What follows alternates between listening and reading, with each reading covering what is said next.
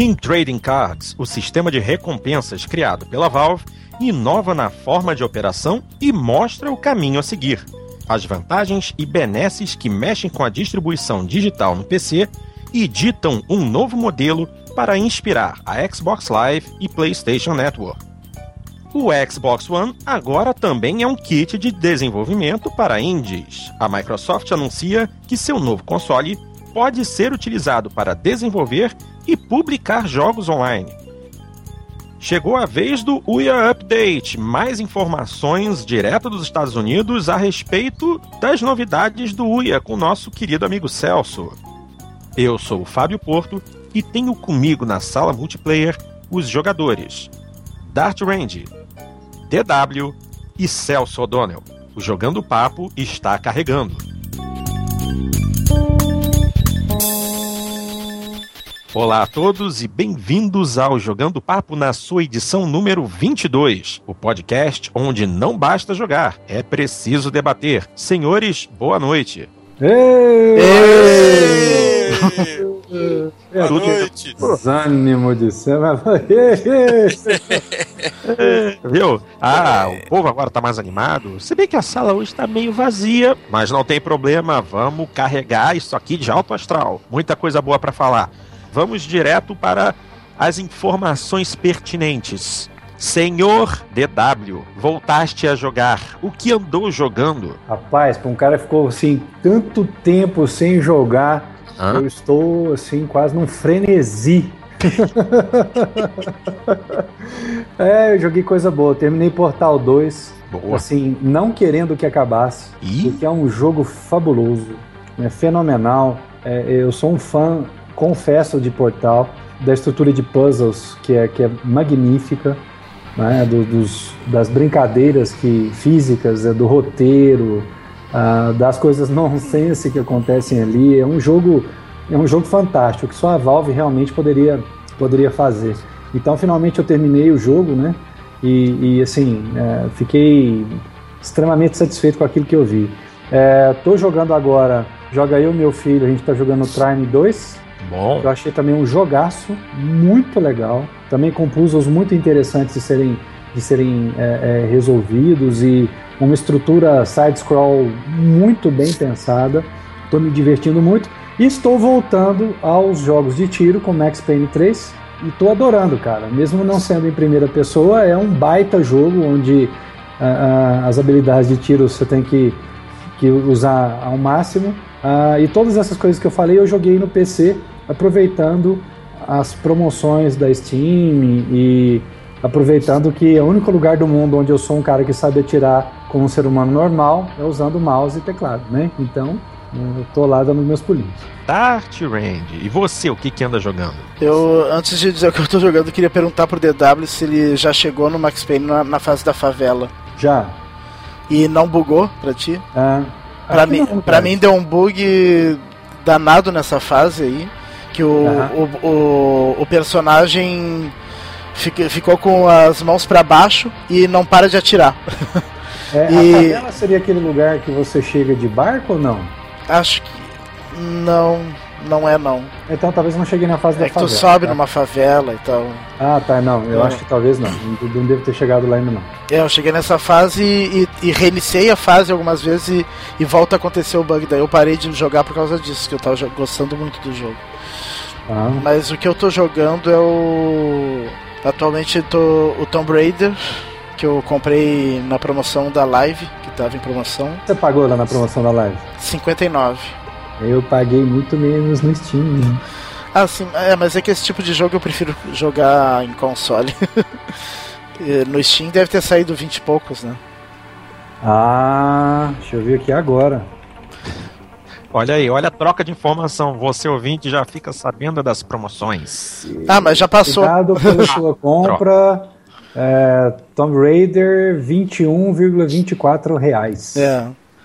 É, mais barato mesmo. Mas, ah, mas é que esse daí eu queria jogar na TV mesmo. Eu, eu comprei também alguns jogos no, na Steam Summer Sale, né? Comprei o, um que. ah, Euro Truck Simulator 2. Opa! E é, olha só. bem, bem divertido, bem, bem legal o, o jogo. Eu Qual seria gostando. a diversão, Dart, assim? Ah, é conhecer as estradas da Europa, que é é bem, é bem legal, assim, o, o cenário tá, tá bem interessante. Tu tem que fazer trabalhos de, de caminhoneiro mesmo, de ir de um lugar ao outro carregando alguma carga e recebe dinheiro por isso. E tipo assim, é- é- tem, independente de tempo, onde tá o desafio do jogo? É, tem um certo tempo e, e também tu não pode bater e.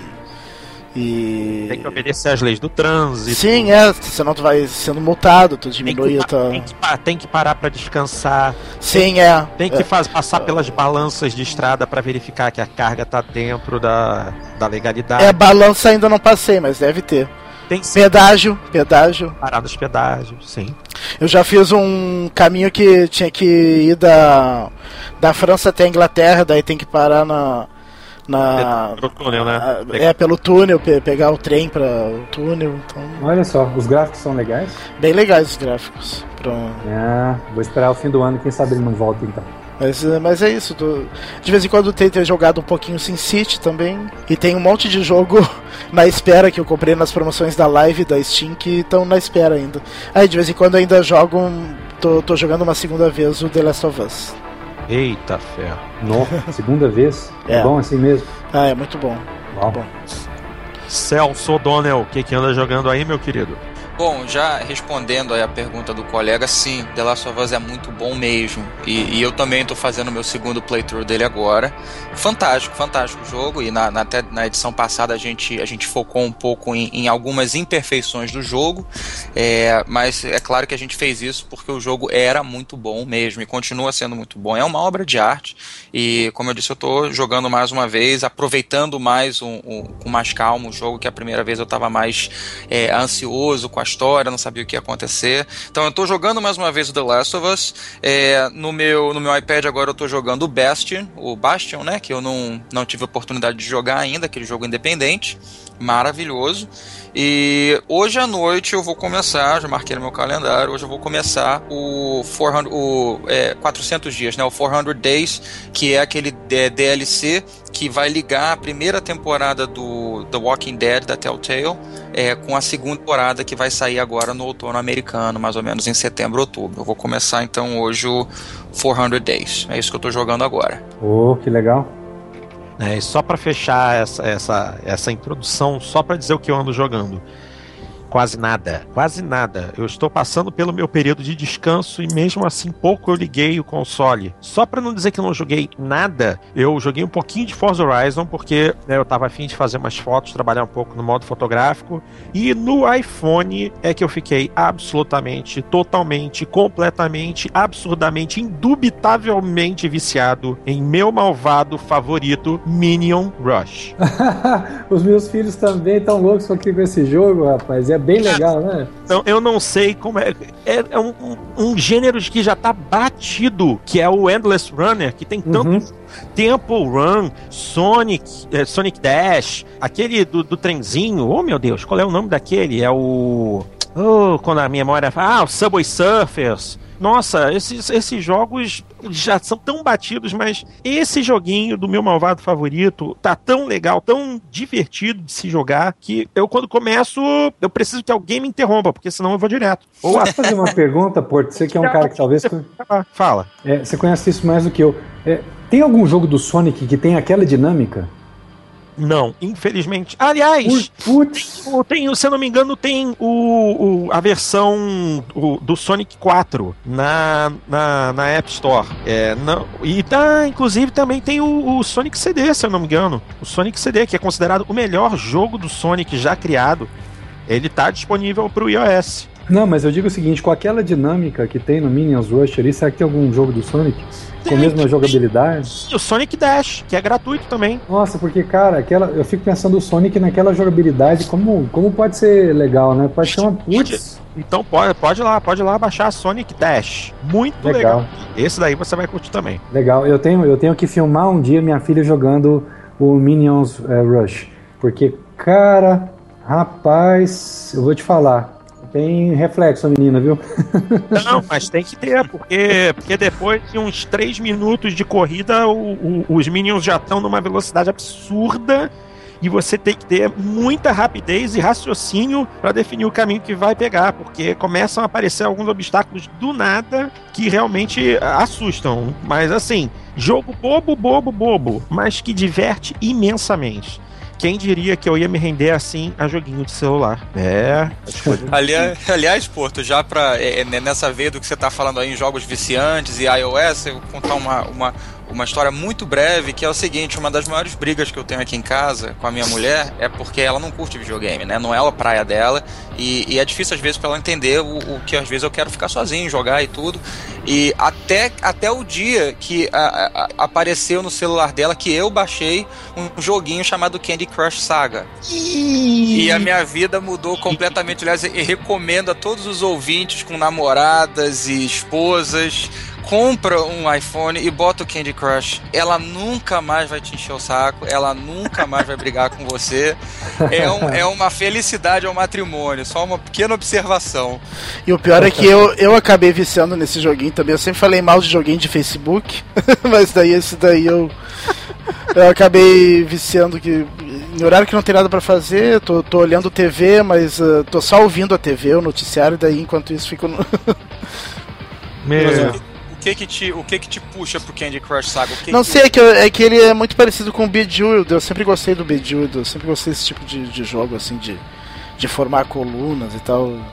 E, Olha, a, bomba, a, premissa, a, premissa, do Candy Crush não me, não me interessou muito não. Eu tentei jogar, não gostei. É o para mim o melhor jogo de, de colunas que eu já joguei, recomendo para você e para quem quiser buscar é o é Puzzle Quest. Puzzle Quest é uma estupidez, é muito, muito, muito bom. Ele combina os elementos de, de aquele match 3, né, do do Bejeweled, do, do desses joguinhos e combina isso com aspectos de RPG. Jogar, tem um e o dois. Muito, muito bom.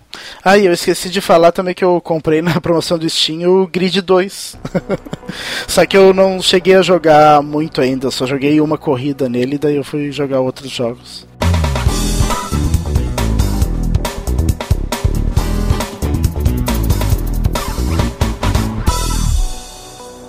Vamos dar andamento aos trabalhos então. Vamos começar o programa de hoje falando a respeito do Steam Trading Cards, os sistemas de cartas colecionáveis virtuais que você pode obter ao jogar determinados jogos no Steam. E essas cartas têm algumas funções muitíssimo interessantes. Porque além de serem prêmios pela pelos seus jogos, você também recebe algumas insígnias especiais essas é, você sobe de nível no Steam é, ganhando essas cartas. Você pode trocar essas cartas por dinheiro. É, eu estou assim estupefato porque eu sou um cara de console, eu não sou um cara de PC e por isso mesmo eu vou pedir aqui para os meus amigos que compram no Steam e fazem uso do Steam que deem as suas impressões a respeito desse sistema, porque é, durante a semana saiu uma reportagem na IGN falando a respeito de como os Steam Trading Cards é, pô, de chinelo e, e, e realmente, assim, deixam no chão o, o, trabalho que a Microsoft e a Sony fazem com as suas lojas online, com a Xbox Live, com a PlayStation, é, com a PlayStation Store. Então, por favor, quem gostaria de dar início a essa discussão? Bom, eu começo então. É, cara, eu achei demais a ideia uh, que a Valve teve para os trading cards, porque ele mexe literalmente com aquilo que nós gamers, muitos, né, muitos de nós gostamos, que é a questão dos colecionáveis. Quem não vasculhou uma fase atrás daquele objeto secreto escondido, né? Quantas e quantas vezes eu me peguei uh, jogando determinada, determinada fase, determinado jogo em busca de alguma coisa colecionável dentro daquele jogo ali. E eles transportam isso uh, de uma maneira tão genial uh, para dentro do universo dessas cartas que você começa a ganhar as cartas e começa a, a colecioná-las ou começa a comercializá-las e você percebe todo um novo universo de possibilidades que isso traz para você. Então, por exemplo, durante o, o, o Summer uh, na, na, do Steam, dessa promoção de férias agora, eu comprei vários jogos que estavam com preços muito em conta, muito, muito baratos. Uhum. E fui ganhando as minhas cartinhas ali durante esse momento, né? E eu percebi, você vai vendo que se você é, tiver cartas repetidas, você pode trocar com um amigo seu, você pode colocar à venda. Então eu falei, cara, vou, vou colocar uma carta minha à venda.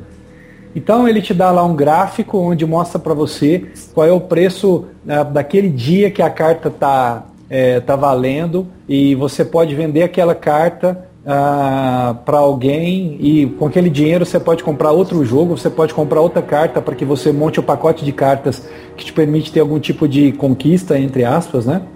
Algum tipo de, é, de benefício. E uhum. fiquei ah, impressionado com o que eu vi. Mas durante esse processo, ah, uma coisa veio na minha cabeça.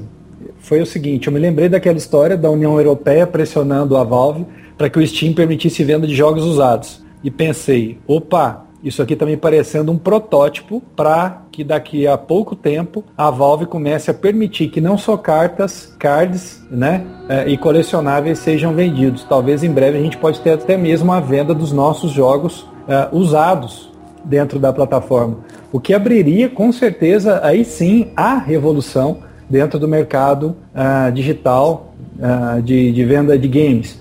E Sim. eu acho que a única, a única, não tem mais ninguém desse mundo que tem a competência, que tem os culhões uh, da Valve para se meter a, a, fazer alguma coisa parecida. Porque a Valve foi a primeira a trabalhar muito bem a distribuição digital com Steam. Eu acho que ela está caminhando em algum momento para ser a primeira também que vai permitir a nós é, comercializarmos os nossos jogos usados. Então eu estou assim impressionado, é, adorei a proposta. Eu ainda quero uh, trocar muita carta e comprar, vender bastante carta para ter conquistas dentro da plataforma. E eu acredito que em breve os consoles vão é, vão estar tá copiando isso aí de alguma maneira depois que essa coisa fizer sucesso e, e, e, e, prosperar. Bom, eu quando vi esse sistema, a primeira vez que eu vi isso daí foi no dia que começou a Summer Sale. Eu não sei se foi o dia que lançaram essas cartas. Acho que foi. Porque antes eu não tinha visto. Daí eu vi aquilo e não dei muita, muita bola, porque eu não, não sou muito fã de, dessas cartinhas, colecionar cartinhas, essas coisas nunca, nunca me chamou muita atenção. Mas daí eu vi que eu comprei um jogo, uh, em seguida uh, apareceram dois itens no meu inventário. Fui ver o que, que era, era, era as tais das cartas. Daí eu fui olhar, não entendi direito para que, que servia aquilo, né? eu não tinha lido nada sobre o assunto ainda, né? Daí eu fui no. olhar ali e vi que dava para vender ela. Inclusive tinha um valor lá que estava sendo vendido. Acho que aquela carta específica estava sendo vendida a, a, um real e pouco, uma coisa assim. Daí eu botei a venda.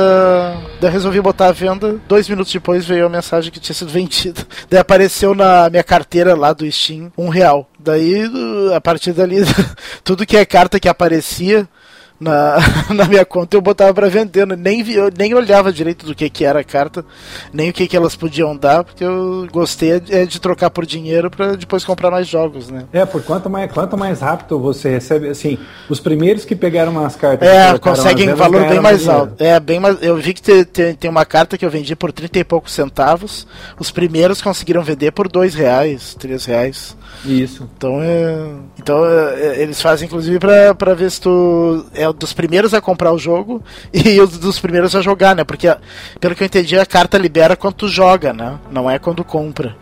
É, tem umas que é quando compra, não, tem umas que é quando você vota. Ah, é, eu ganhei algumas votando, né, naquelas promoções. Então. É, outras enquanto joga. É, é, é variado, né? Uhum. E, e, enquanto joga, parece que tu, tem um uma parte delas tu, que, que tu ganha jogando normalmente, outra parte é meio aleatório se tu ganha ou não, né? para completar o set. Isso. Mas o, o que me interessou mesmo é vender. Tu, tudo que aparecia eu vendia. mas, eh, mas achei muito bem bolado mesmo essa. É, e assim, história. cara, o que é muito bem bolado é que a dinâmica disso é a dinâmica do álbum de figurinhas. Sim, é. Sim você recebe cartas repetidas e você precisa se virar. então é muito legal, muito bem pensado. É interessante porque é, atrai a atenção dos dois grupos, né? Tem aqueles que vão querer ter todas as cartas, os colecionadores, que vão querer ter os, os seus pacotes de cartas todos bonitinhos. E também aqueles que não estão nem aí para isso e que vão poder aproveitar o dinheiro, né, de verdade, né, vão vender essas cartas, é. vai subir o balanço deles dentro da conta no Steam e futuramente vai aparecer alguns títulos aí com os precinhos mais camaradas e você nem vai precisar gastar dinheiro. E em cada venda o Steam leva um pouco, então o, a gente ganha, o Steam ganha, todo mundo ganha. Todo mundo ganha. É fantástico. A produtora do jogo ganha, porque o pessoal vai querer comprar os jogos que tem esse sistema de cartas. Sim, exatamente. Aí vem a pergunta, por que que isso não, nunca foi pensado antes em consoles? Porque, aliás, é, no passado, inclusive no início da Xbox Live, é, haviam jogos que, que prometiam esse tipo de coisa. É, inclusive na própria reportagem da IGN fala que no momento em que o Xbox 360 foi anunciado, haviam jogos como Velocity Girl, eu nem conheço esse jogo, é, no qual você sequer precisaria jogar o jogo, no, você poderia vender itens virtuais é, para poder fazer um dinheirinho e, e, adquirir outras coisas na, na Xbox Live. E acabou não acontecendo. Falta de imaginação. Será que eles não poderiam ter pensado nisso? Será que esse não é um caminho viável para a próxima geração trazer mais gente para os consoles? Ah, já devia ser, né? Deveria ser. É, mas eu, eu, como eu falei, eu acho que a única empresa que tem culhões e competência para fazer algo tão inovador em relação à distribuição digital está conectando essas coisas todas é a Valve. Eu não consigo pensar em outra empresa. Mas não eu não, mas eu não ficaria nem um pouquinho bravo se se a Microsoft e a Sony copiassem na cara dura, copiem. Não, nem eu, assim, eu assim, co assim como a Valve copiou as conquistas, né? Com certeza, com certeza. Que, que quem primeiro teve conquista foi o Xbox, né? Depois é que a, a PSN e a Valve foi a última a colocar no Steam, né? Foi, e até porque esse tipo de coisa não tem patente, não tem como patentear, então dá para copiar. É, mas assim, é, a Valve vai estar sempre à frente de todos os outros nessa questão. É, isso é alguma coisa que eu tenho absoluta certeza, cara. Eles vão estar sempre à frente, porque eles são a empresa que tem o raciocínio da distribuição digital verdadeiro, né? São os caras que começaram com essa coisa e eu acho que são os caras que vão revolucionar primeiro uh, esses modelos de negócio ao longo do tempo. Acertaram na mosca com isso aí, viu? Eu, eu vou te falar uma coisa. Deu vontade de ter tempo para jogar primeiro do que todo mundo e ganhar dinheiro para depois comprar outro jogo. Deu vontade, se eu pudesse. É, é verdade. Me parece que a ideia é tão interessante. Tão... Ah, assim, agora no podcast nós temos duas pessoas que, que são ativas no Steam e duas que não são. No caso, eu e o Porto, nós não somos tanto. Porto, deu vontade de entrar na Steam e deu vontade de participar desse programa? Sabe o que é pior? Deu. Hum. Deu vontade. Eu achei interessantíssimo. Eu gostaria muito de participar. Mas enquanto eu não tiver vergonha na cara para comprar um PC decente, eu vou ter que deixar passar a oportunidade. Mas o meu ponto é o seguinte: eu acho que eu acho que é, é o, esse programa ele tem um, um um, um appeal tão bacana que assim, para quem é usuário já do Steam, né, que tá, tá, tá diariamente lá no Steam, é, tem uma coisa fascinante, tá todo mundo curtindo pra caramba. Agora, no meu caso, eu, eu não jogo no computador, eu tenho uma conta no Steam, só que eu não, eu, eu, raramente jogo no Steam porque eu já trabalho na frente do computador o tempo todo. Então eu evito ficar na frente do computador é, em casa, né? Mas o, o, eu vou te falar esse tipo de iniciativa que é assim, é, é banhada de criatividade, é banhada de bom gosto, é, ela me faz pensar assim, pô, peraí, será que eu não quero passar passar um pouco mais de tempo no Steam do que eu passar no meu PlayStation 3 ou no meu. Ou no meu, ah, no meu eu, eu, acho que isso é uma proposta assim, que é, é, é gratifica quem já faz parte do Steam, quem já, já faz parte da comunidade, já, já joga lá. Mas para quem não, tá, não, não, não é tão envolvido na Steam como eu e você, Porto, eu, eu vou te falar, eu acho que muita gente vai, é, é, que não procurou ainda Steam, vai procurar agora por causa disso. E eu acho que é isso que a indústria precisa. A, a, a indústria de videogames precisa de ideias, principalmente nesse, nesse loop de geração agora, nesse bump para uma próxima geração, é de ideias criativas, ideias é, bacanas, assim, que você que te dê um senso de, de, de é, completion, né? Dê, dê um senso senso de satisfação, assim, eu achei a ideia de excelente bom gosto e eu confesso para vocês, eu mal posso esperar pra ir lá e checar isso eu mesmo, porque eu acho que, eu acho que foi show a ideia. 10.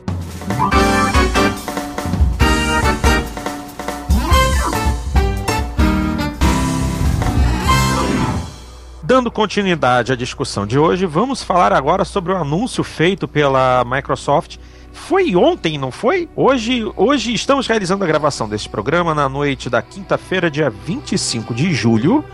E no dia de ontem, quarta-feira, a Microsoft decidiu anunciar que desenvolvedores de jogos indie poderão utilizar o Xbox One como uma plataforma de desenvolvimento de jogos e que também poderão publicar por si mesmos os jogos na Xbox Live.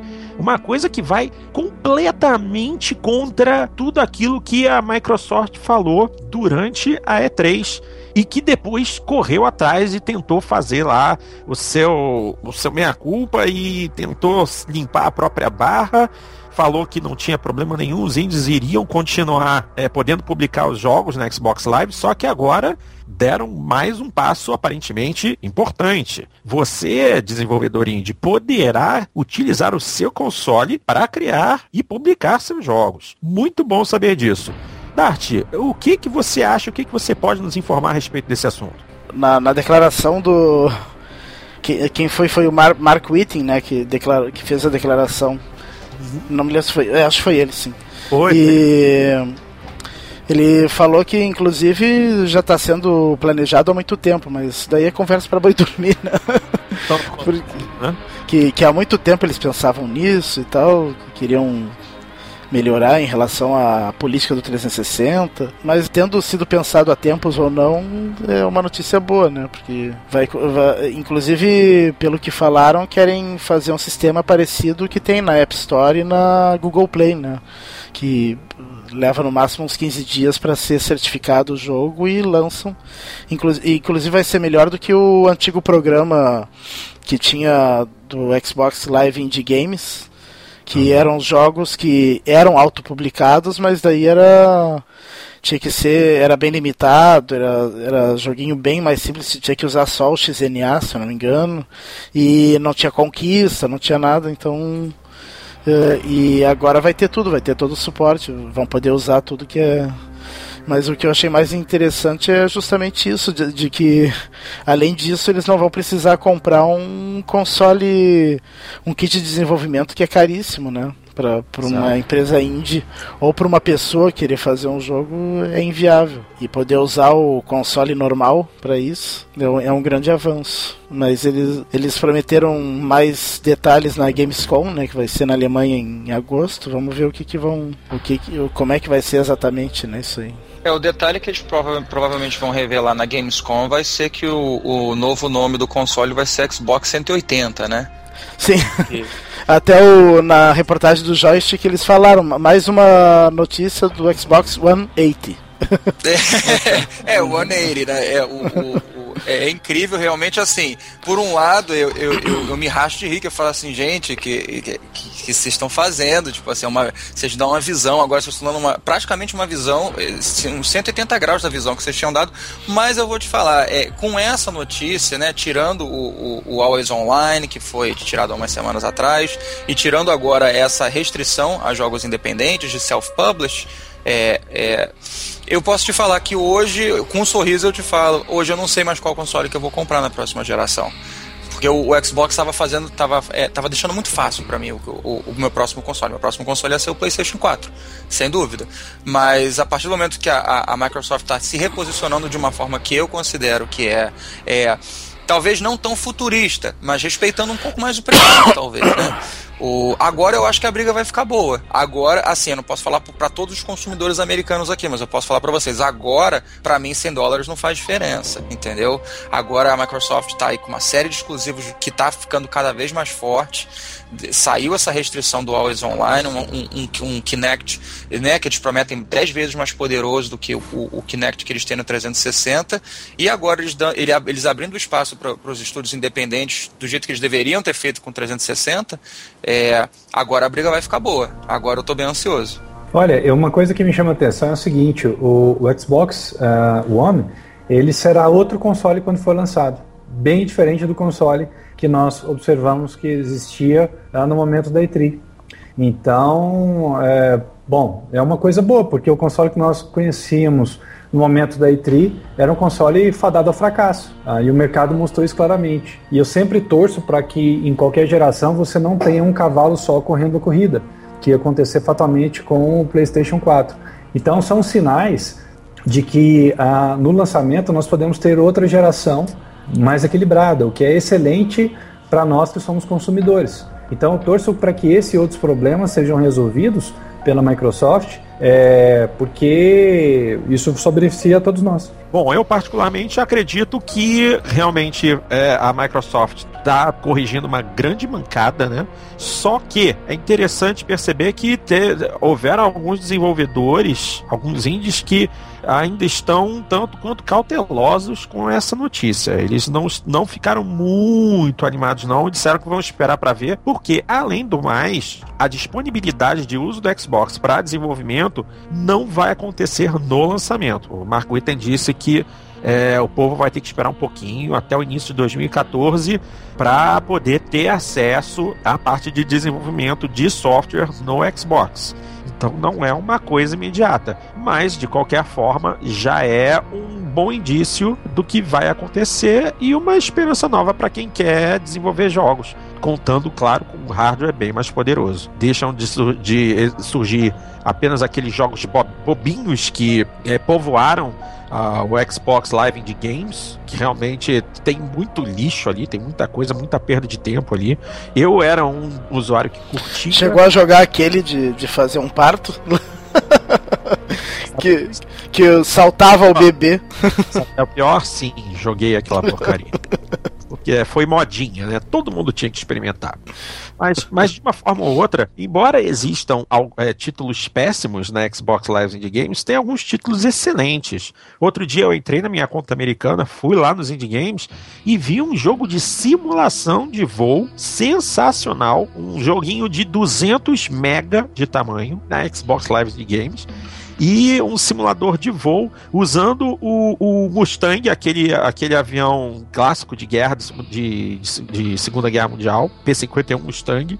E não apenas isso, mas o avião foi usado com licença e permissão da Boeing. O jogo indie com selo de permissão da Boeing Aircraft. Eu achei sensacional. Então eu acredito que com um novo hardware poderoso, os indies vão ter condição de criar assim coisas sensacionais do simples ao espetacular, com muito poder e, acredito eu, uma, uma certa facilidade de desenvolvimento, tendo em vista que o console é uma máquina Windows, né? Praticamente. Então, gente, vamos continuando com o programa e dessa vez chegou a hora do UIA Update com o nosso querido Celso. E aí, meu amigo, nos últimos 15 dias, como proprietário, feliz e orgulhoso proprietário de um UIA, o que, que você pôde experimentar e pode trazer de informação pra gente?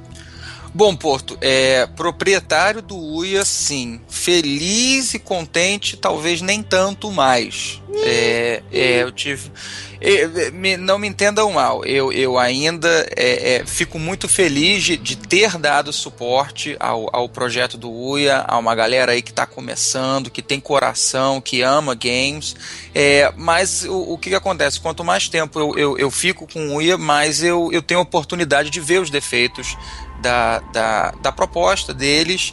E, e assim, vamos, vamos começar. Na, na, no podcast passado, eu, eu, eu, rapidamente falei do controle dele, onde eu, se eu não me engano, eu falei que, que eu daria uma nota 7 para o controle do Uia, onde o, o, o, Xbox, o controle do Xbox ficaria entre 9 e 9,5 e, e o controle do PlayStation ficaria entre 8 e 8,5. Foi a nota que eu dei, né? De 0 a 10. Eu já vou dar um decréscimo assim, absurdo é, é, no controle do Uia, porque é, ele, ele é um controle muito ruim.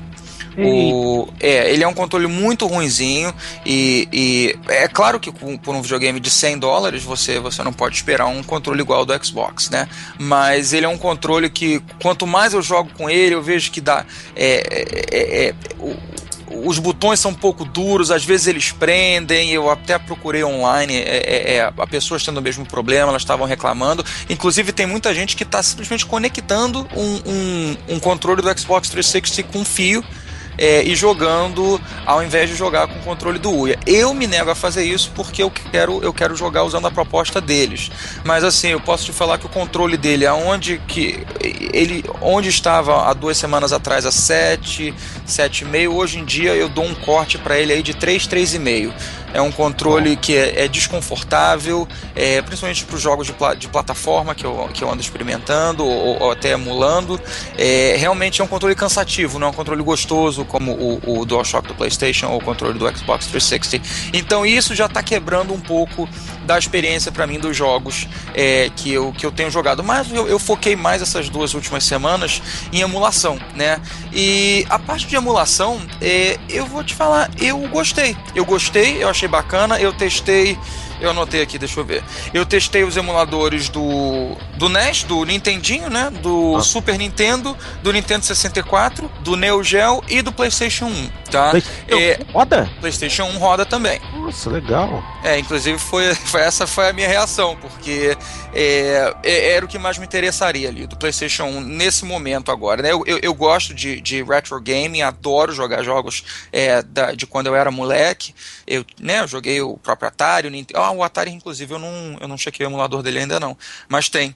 É, e o que eu posso falar de todos os emuladores é o seguinte: é, o, tirando do PlayStation 1, que tem um probleminha de setup, que você é um pouco mais complicado, um pouquinho mais chato, todos os emuladores funcionaram bem, tá? Eu, eu, eu é, é, foquei um pouco mais nos jogos mais clássicos, né? No, no, no, NES e no SNES eu joguei o Castlevania, o Super Castlevania, aqueles jogos que eu sei que tem um controle gostoso, bacana de jogar. É, todos emularam muito bem, é, o, o trabalho tá bem feito, tá bacana.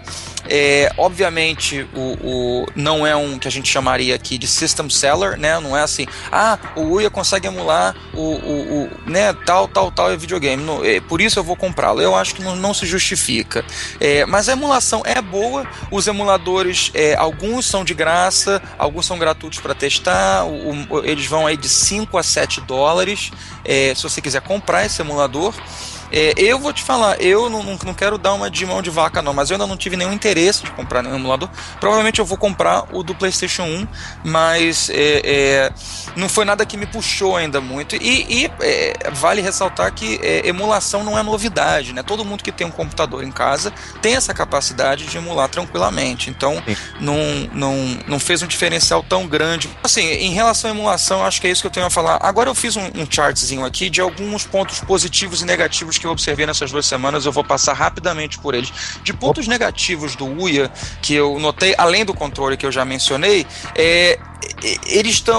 Eu não sei qual o sistema que o UIA tem com os developers, né, com os publishers, não, com os developers dos jogos, porque existem jogos lá incompletos ainda. Você baixa o jogo, você começa a jogar. E aí, depois de 15, 20 minutos de jogo, aparece uma janelinha falando assim: olha, obrigado por você testar nosso jogo, a gente ainda está em produção, mas obrigado pelo suporte, volta aí daqui a tanto tempo. Aí você fica com aquela cara de tacho, né? Você ficou ali 20, 25 minutos e fala assim: pô, sério mesmo? O jogo nem era tão bom assim, eu só queria dar uma moral para ver se você era bonzinho. Mas, é, e, e, não existe nenhuma forma de. É, é, não tem nenhuma informação ali na sua cara, sabe? Aquela coisa assim: olha, você, é, é, se você quiser jogar esse jogo, por favor, saiba que ele não, não está terminado ainda, não, não tem essa informação informação. Então isso é uma coisa que me quebrou um pouco, eu fiquei um pouco chateado. É, em relação aos updates, é muito interessante, a gente está gravando hoje dia 25. É, eu li hoje no, no no site do UIA que eles estão fazendo um update hoje, que eu não fiz ainda, é, aonde eles vão é, eles vão trocar. É, é, é uma das muitas coisas desse update, que era uma reclamação muito comum, é que quando você plugar o seu, o seu cabo de internet atrás dele, ele já vai trocar automaticamente de Wi-Fi para o, o internet no cabo mesmo, de Ethernet, né? Porque ele não estava fazendo isso e eu não sabia, mais uma vez, não tinha nenhuma informação me falando que não tinha essa troca automática. Então, às vezes, eu ia fazer um update nele, colocava o cabo ali atrás e demorava, é, é, às vezes, 10 minutos para fazer um update relativamente pequeno. É, mas eh, eh, o meu ponto negativo seria updates terríveis, longos e quebrados, que às vezes nem terminava e mal eu sabia que eu estava com o cabo conectado ali, mas ele ainda estava conectado no Wi-Fi. É, e a última coisa negativa que eu estou reparando no UIA é, são o preço, os preços dos jogos. Isso é uma coisa que eu estou ficando muito chateado, porque eu não achei que ele ia ter um, um, um, uma tabela de preços tão alta, né? Eu não quero ser mão de vaca, mas assim, o, o eu, eu já gasto dinheiro já no, no, nos, meus videogames principais, né? nos meus videogames de, é, é, no meu PlayStation 3, é, é, e é, pelo que eu entendi, a proposta do Wii era um pouco mais barata. Assim, o único jogo que eu comprei foi o Shadow Gun, que é um jogaço que saiu para iOS, né, mas que eu me negava a jogar. É, é uma coisa bem similar ao Gears of War, é, com gráficos maravilhosos, só que eu nunca ia jogar ele no meu iPad porque eu odeio e abomino touch controls. Ele saiu no Wii, eu falei, eu comprei, adorei, joguei o jogo inteiro já, e foi só 5 dólares. Achei, achei um preço mais do que justo. Agora, é, a maioria dos jogos que estão chegando agora estão numa média de 12 a 15, chegando até a 20 dólares. Essa é uma proposta um pouco alta pro que, pro que eu esperava, entendeu? Aliás, o Porto, é, acaba, é, essa semana chegaram os jogos, do, semana retrasada, chegaram os jogos do Sonic lá, o, o, o Sonic 4, capítulos 1 e 2. Aí eu lembrei de você.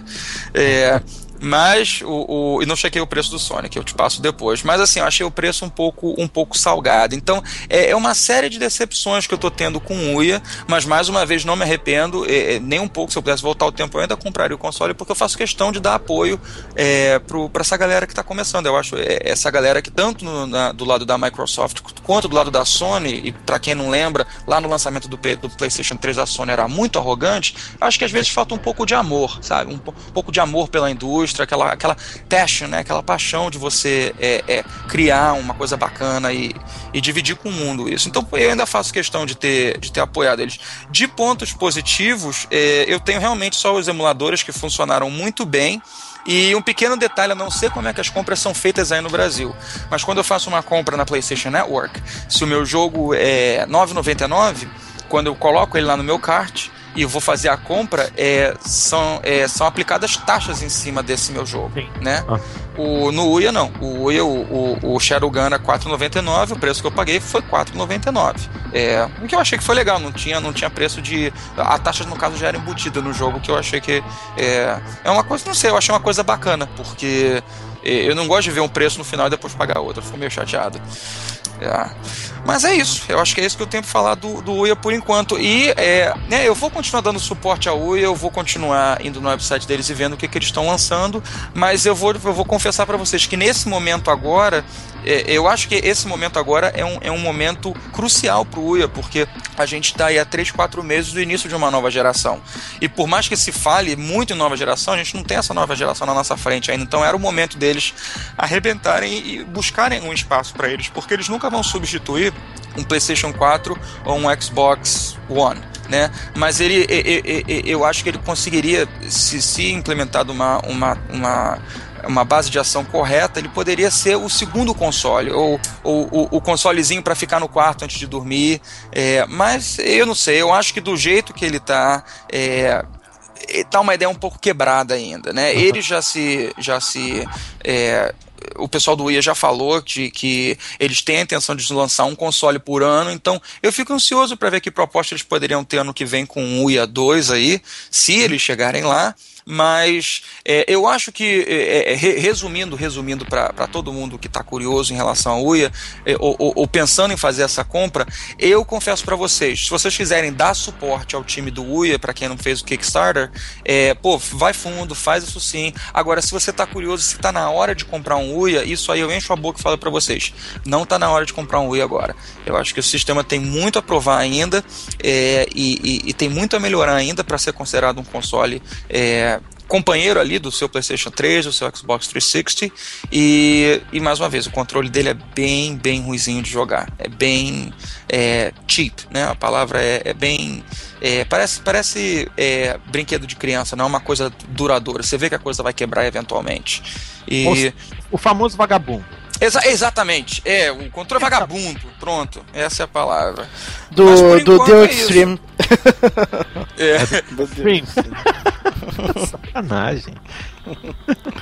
E assim, no, a, a, minha, a minha review continua, né? O, o, o se, se no futuro o pessoal do Jogando Papo, tanto os membros quanto os ouvintes, é, tiverem curiosidade de alguma coisa do UIA, né, pode mandar para a gente de alguma forma, por e-mail, por Facebook, de alguma forma, eu faço é, com o maior prazer qualquer review que vocês precisarem, mas por enquanto o, o UIA vai ficar um pouco mais quietinho no canto dele agora, eu vou, só vou seguir um pouco o UIA pelo próprio Facebook e o website deles para ver o que, que vai rolar no futuro, mas por enquanto é, eu não acho que é um, um sistema para se comprar ainda e infelizmente eu acho que é uma ideia que não vai muito para frente, mas vamos ver. Opa, visita surpresa. Visita surpresa, vamos ver onde está a visita. Ah, será Aí, que... ó, é, chegou a nossa su- a visita surpresa. Pô, jogando papo tá, tá, tá bem com pouca gente hoje, né, cara? Eu acho que o fio tá espantando as pessoas jogando papo, né? Tá, É. rapaz, eu acho que o povo tá com os dedinhos tudo enrugado, tá com medo É, de cara.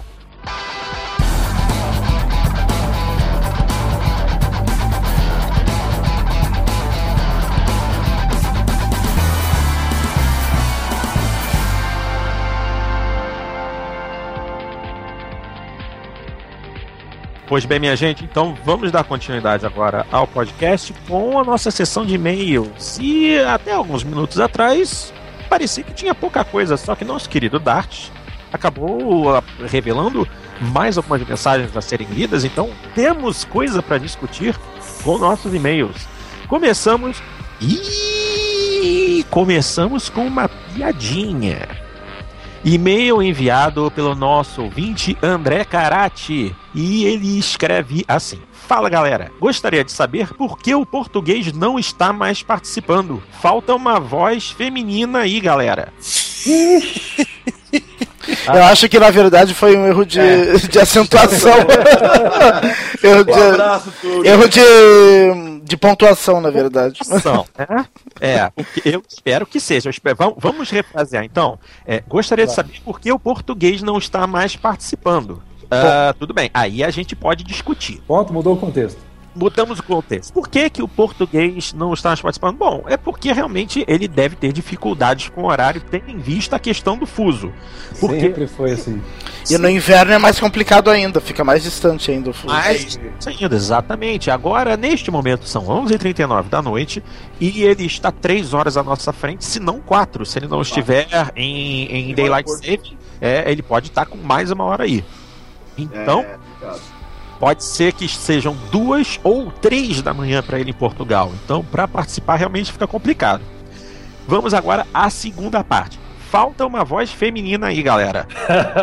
É, Bom. tudo bem. Realmente, ah, nós ainda não Aceitamos indicações. indicações de, de moças, moçoilas, senhoras, senhoritas, fãs de games que desejem participar. Ainda não encontramos alguém é, que se predisponha a fazer essa parte.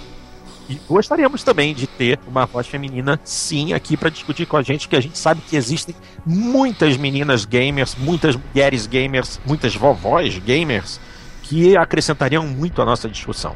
É, se tiver um podcast específico pra falar de Candy, de Candy Crush Saga, a gente pode chamar minha esposa, inclusive. Ó, legal, legal. Não só a legal. minha, mas não só a sua, mas É. a minha, 99% das esposas do mundo, cara. Esse jogo tá viciando mais que crack. Podia, inclusive, ter um podcast, um dia um podcast das esposas, né? Ou de namoradas, sei lá. A gente abandona o barco e deixa elas. Não, melhor não. Nossa, ideia, vai dar uma merda. Vai dar uma. ideia, ideia ruim. Elas vão convencer todo mundo a parar de jogar. Ideia ruim. Va- É. Vamos, vamos pra frente, mas olha, vou te falar uma coisa. É, é, como é que é o nome do cara que enviou o e-mail? Pô, desculpa. O, o André, André Karate, André. André, olha só. O Tuga, cara, tem aquela voz, mas ele é um cara bravo. Muito então, bravo. assim, pelo seu bem-estar, pela, assim, pela a possibilidade de você procriar e, e etc., eu, eu acho melhor que a pontuação signifique que são coisas diferentes, entendeu? Então, mas é. Vai lá, vai lá, vai lá. Vai, vai que, vai que ele realmente quis escrever isso aqui na mensagem. Daqui a pouco tá batendo a Gestapo lá na porta do André. Então, ele vai logo, logo ele vai estar falando fino, ele vai perder realmente a capacidade de procriar e não vai. Ah, não? Mas esse, eh, eh, explicar esse negócio da Gestapo aí, né, Porto? Não tem nada a ver com nazista, porque É, senão o povo não vai entender. Isso é uma piada interna lá do PXB. piada interna. É. O pessoal falava que quando a gente moderava alguma coisa de pirataria, que, que não podia deixar o cara falar de pirataria, falava que a gente era nazista. É, ele era da Gestapo. E era por isso, mas não tem nada a ver com nazismo. Pelo amor de Deus. Não, e, e fa- falando ainda sobre o Tuga, né? Ele, o problema dele não é só o fuso, né? Ele tá estu voltou a estudar e é. ficou solteiro, então ele tá pegando geral lá em Portugal. então o problema dele, o problema dele na verdade não é um problema só, é, é alguma coisa boa talvez. É, Mas e, tipo, tipo assim, né? Isso é melhor para pro André explicar que a pontuação separou as duas coisas, porque senão o André vai lá e ele, o Tuga pega ele, né, cara? É melhor não, né? ah, valeu, André, pela mensagem. Valeu pela risada. E a gente também aproveita para mandar um abraço pro nosso querido Assassin Monk, nosso Alexandre. Ô, oh, cara, que saudade desse português aqui. Saudade, tá, faltando, tá fazendo falta mesmo, cara. Nosso tá grande amigo. Grande abração. Próxima mensagem do nosso ouvinte César Oliveira, que escreve assim: Olá, pessoal do Jogando Papo. Gostaria de agradecer e parabenizar pelo excelente trabalho que realizam desde o saudoso Papo da Coruja. Gostei do novo formato do programa, apesar de sentir falta dos reviews mais detalhados dos principais jogos e do quadro por trás da Gamer Tag, sem falar dos discursos dignos de Fidel Castro realizados pelo Xandão. é. Por um lado, realmente foi bom a gente eliminar os reviews, que assim realmente a gente também deu uma cortada legal na asa do Xandão, né? É. Eu, não, eu não sei, cara. Acho que o Xandão sentiu, né? Sentiu a cortada, né? ah, cara, mas essa, essa comparação do Fidel com o Xandão, eu, eu gostei. Muito bom. Xandão Castro. Vamos Xandão lá. Castro. É, é, Xandão Castro. Ah, continuando. É, gostaria de saber a opinião dos participantes diante destas perguntas. Primeira, qual ou quais os gêneros de jogos que irão predominar na nova geração? Uh, corrida, uh, tiro, uh, sports, sports, sports, sports, sports, sports, sports, RPG. RPG. Cara, não, não tem. Não vai ter, não vai ter. Não, não, não, não há classificar exatamente o que que vai predominar, porque os jogos deixaram de ser aquelas máquinas simplistas de 20, 15 anos atrás e hoje oferecem uma gama muito maior de possibilidades e gêneros que podem rodar neles. A geração atual, que está se encerrando, foi uma das mais prolíficas em tipos de jogos diferentes e com certeza isso vai se arrastar para a próxima. Depende É capaz até de ampliar, né? De ser é, mais. Capaz... Exatamente, vão surgir mais títulos. Os jogos, os jogos de dança que surgiram nessa geração foi uma coisa completamente nova e que vai e é mais um gênero que vai caminhar conosco para a nova geração. É difícil determinar o que que vai predominar, ainda mais tendo em vista que uh, novos métodos de, de, de acesso ao jogo e também novas formas de jogar, novos dispositivos de conexão, o avanço do Kinect 2 no caso do Xbox One, é, até mesmo em outras plataformas, por exemplo, a imersão utilizando o, o sistema de realidade virtual Oculus Rift, tudo isso abre um leque muito grande de possibilidades, então é muito difícil haver uma predominância. Muito difícil mesmo. É isso aí, também eu achei, que, achei que ia falar da evolução do Glow Dildo.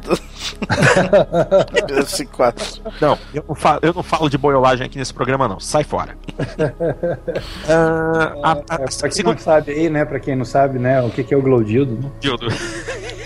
É o Move. É o PlayStation Move. Por que Glowdildo? o Glowdildo. É, é, Google it. É, Google it, por favor. Aqui, aqui, aqui você não vai saber mais nada. Google it. Ah. Mas olha, se eu, se eu só puder colocar tá. meus dois centavos aí nessa, nessa pergunta, eu acho que assim, em termos de. de, de, eh, de depende do que, do que o, o, nosso companheiro aí que mandou o e-mail quer dizer com, com um predominância, né? Porque assim, eu acho que está se falando de sucesso comercial, aí eu acho que é, é, existe aquela coisa garantida do, né, das, das grandes franchises, das, das, das sequências, aquelas eternas sequências de jogos, né? Existe o, é. os military shooters, é, mas eu acho que o mais bacana é assim, é, independentemente do que vá predominar, é, hoje mais do que nunca tem espaço para todo mundo e tem espaço para todos os gêneros e tem espaço para gêneros que nem existem ainda. Exatamente. Que, que então assim, eu acho que é, parece clichê de marketing que eu vou falar, mas eu acho que nunca, nunca houve um, um momento tão bacana na história de ser um gamer como agora, assim, é, o, o, com essa, essa ascensão dos, dos indie developers e com, com o, o, o mercado que a gente está agora. A gente está com um mercado muito aberto, muito bacana. Você tem de plataformas é, é, de iPads a Steams, a, a, consoles, a UIAs, você tem assim, você, você, tem portáteis, o seu próprio celular, assim, eu acho que é, ter, o que vai predominar, eu acho que é a alegria de jogar videogame. Eu acho que é isso que. Eu acho que tem, se a minha mulher tá jogando videogame, todo mundo vai jogar videogame. Eu acho que o meu ponto é esse. Gozado, você falou uma coisa aí que, que eu concordo, sabe? Porque. Zero, acho que eu te, te interrompi aí. Não, pode continuar, Coisa... Ah, tá. É, é, porque assim, eu acho que tem uma coisa que tá diferente, pelo menos em para muitas pessoas. O cara não chega numa loja e fala assim: eu quero jogo de navinha, eu quero jogo de carro, eu quero é. jogo de helicóptero. O cara fala: eu quero jogo tal, né? Então a internet ela, ela permitiu que as pessoas tivessem contato ah, com as propostas de cada jogo, conhecessem a fundo cada jogo, e quando o cara chega lá, ele já tem uma noção legal do que ele quer. Isso é, cara, isso é uma baita evolução, porque há pouco tempo atrás, cara, o cara chegava e falava assim, ô, oh, me dá um jogo de moto aí. É ou não é?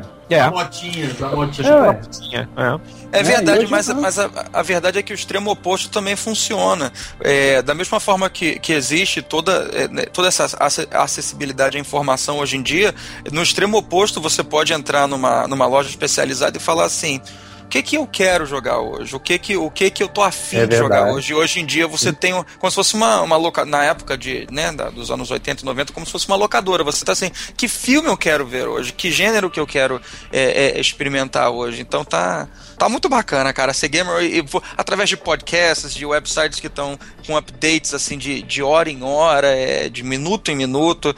Assim, você tem acesso à informação, você tem acesso a tudo que tá com Kickstarter. É, é, é tá muito legal. Eu acho que independente do que vai predominar, é, vai ser difícil você não achar um jogo que você queira jogar. Eu acho que isso que é o mais bacana. É. Celso, outra coisa, né? A gente tem que torcer para os modelos de negócio nos consoles novos da próxima geração acompanharem a realidade. Porque é, a gente sabe, tem que mudar algumas coisas nos modelos. A Microsoft tentou de uma maneira totalmente equivocada, se estrepou, mas tem que mudar, tem que acompanhar essa realidade. A gente espera é isso, né? É, com então, certeza. Eu, eu, concordo com isso, né? E, e até que o Celso estava falando da popularização, a gente está vivendo, pelo menos na parte de criação, uma, uma, uma época muito parecida com que os computadores viveram na, no, no final da década de 70, começo da década de 80 e que o próprio cinema viveu nessa época, né? Porque se você pegar, por exemplo, o George Lucas, um, o Steve Jobs, esses caras começaram na garagem deles, né? Trabalhando, né? E, e, hoje a gente tem essa possibilidade do cara começar na garagem de casa e conseguir vender milhões. Você pega a galera da Super Giants Games, que fez o Bastion e tá fazendo agora o, o Transistor, né? Esses caras começaram na garagem, eles eram uns ferrados, não tinham porcaria nenhuma. E hoje os caras vendem milhões. Os, jo os jogos. É, é, é, quem, quem quer ver a realidade dessa galera, assiste The Game, The Game The Movie. É um filme puta, obrigatório pra, pra, pra quem quer estar tá por dentro assim, do, do mundo indie, né? E aí você vê a galera do, do, do Super Meat Boy, dos caras fudidos, assim, sem grana pra comprar janta, assim, tipo entre aspas, assim, né? Os caras fudidos de grana e de um dia pro outro eles venderam, sei lá, 40 mil cópias de, de Super Meat Boy e os caras tinham grana, do nada, assim. é, isso legal. aí, é uma outra realidade, né? Muito legal. Bom, é, ainda existem mais duas, é, duas coisas que precisamos discutir aqui no e-mail do César. A, a, segunda, a segunda opinião que ele pede é a seguinte: Jogos como os consagrados Call of Duty e Battlefield irão continuar sendo os blockbusters dessa nova geração ou irão morrer com a geração passada? Ah, não vão morrer não, cara. Não morre. o ser humano se tem uma coisa que atrai o ser humano, em especial os homens, que são os principais consumidores de jogos de videogame, é violência e armas. Esse é fato, cara. De... Desde que o cara esteja sentadinho no sofá, né, Porto? Exatamente. Você tem um cara com uma roupa militar e você tem uma grande bazuca ou uma baita metralhadora. Pegue as duas coisas, bote num videogame e é quase certeza de sucesso principalmente no caso de Call of Duty e Battlefield, que são duas franquias que se fiaram muito em estratégias extremamente realistas não digo nem tanto no caso do Call of Duty aqui, mas tudo bem, vamos encaixar. E uh, foram jogos desenvolvidos com apoio de, de muita gente que está no meio militar. Uh, os, os, eu esqueci o nome da, das pessoas que, que, que ajudam, que dão o, o apoio, passam as informações, os consultores as desenvolvedoras com, contratam consultores do meio militar para saber se é, a, a, ideia do jogo ou a história que vai ser utilizada para narrar aquele jogo se enquadra dentro da, das situações que ocorrem num campo real de batalha. Não tem jeito. É coisa de homem. Homem ah. gosta de arma, homem gosta de tiro, homem gosta de violência. Então, Call of Duty Battlefield continuam, continuam. Outras grandes franquias vão também aparecer. Você só citou essas duas, mas tem outros títulos criados, em especial pelo Tom Clancy, jogos publicados pela Sim. Ubisoft, que também são jogos de guerra com armas, com tiro, com explosão, com bomba, com avião, com tudo. Isso não morre. Não... Eu, eu li um Mas livro eu do sei, Tom Clancy. Eu, eu tenho a minha, eu tenho a minha dúvida se se continuar sendo jogo anual assim, será que um dia o pessoal não vai cansar? Não, não cansa. Filme do Michael Bay, cara, todo mundo reclama, é. mas todo mundo vai assistir no cinema. Se bem, é, é, se bem que pensando bem, FIFA tá no 14, né? 14 anos e ninguém cansou até agora, então. Exato. Por que que Call of Duty vai cansar? Então não tem é, eu acho assim, tem espaço para novas franquias uh, de, de, jogo de tiro. O apelo é muito forte, cara, para muita gente. Não adianta, é blockbuster mesmo. Né? Uh, eu me lembro a primeira vez que eu joguei Medal of Honor, o primeiro Medal of Honor, eu fiquei absolutamente impressionado com aquilo, achei demais.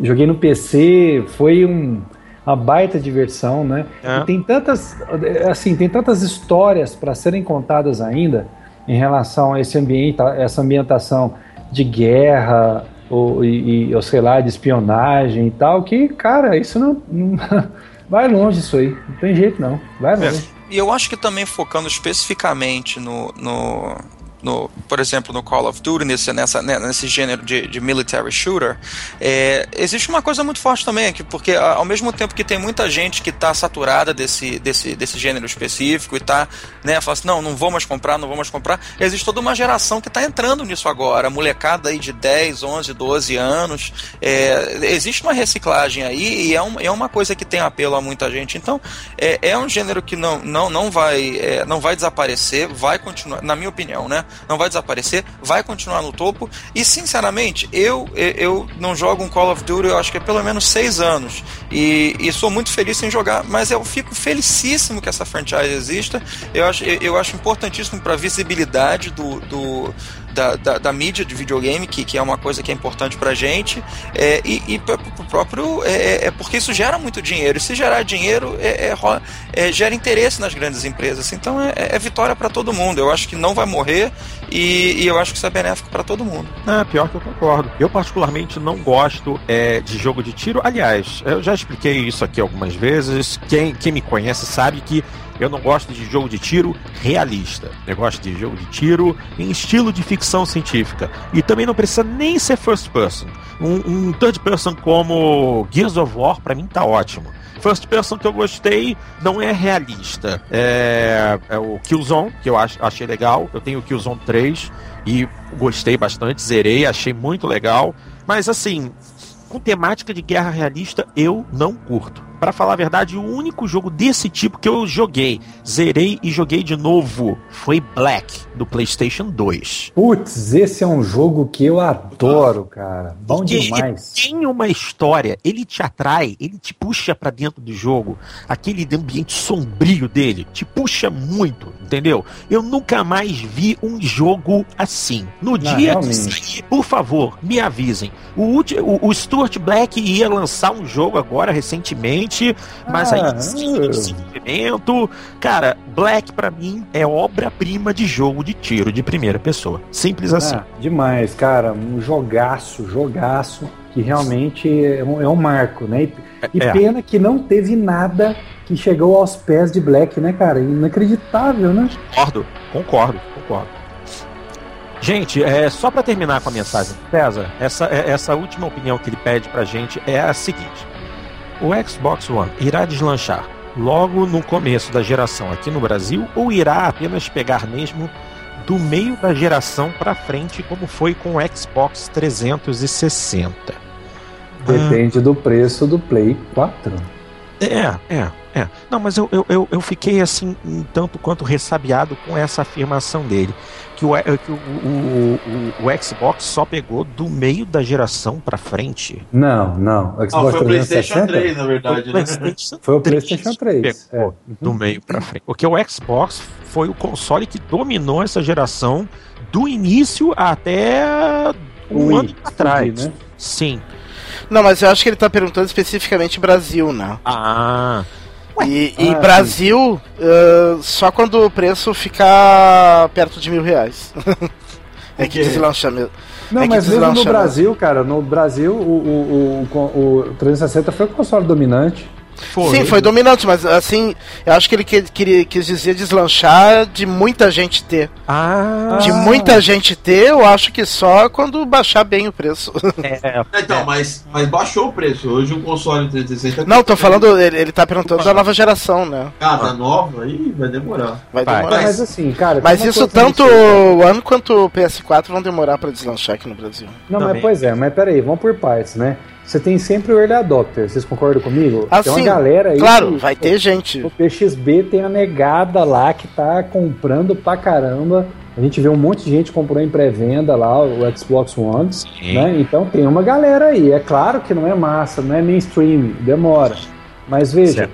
tem uma coisa que tá me colocando uma pulguinha atrás da orelha que é cadê o preço do Play 4 no Brasil, cara? Ah, Esse é uma, é uma pergunta, até no fórum, né? Esses dias eu postei lá e eu no Twitter ah, eu vi um, o- um dos PRs da, da, da Sony Brasil.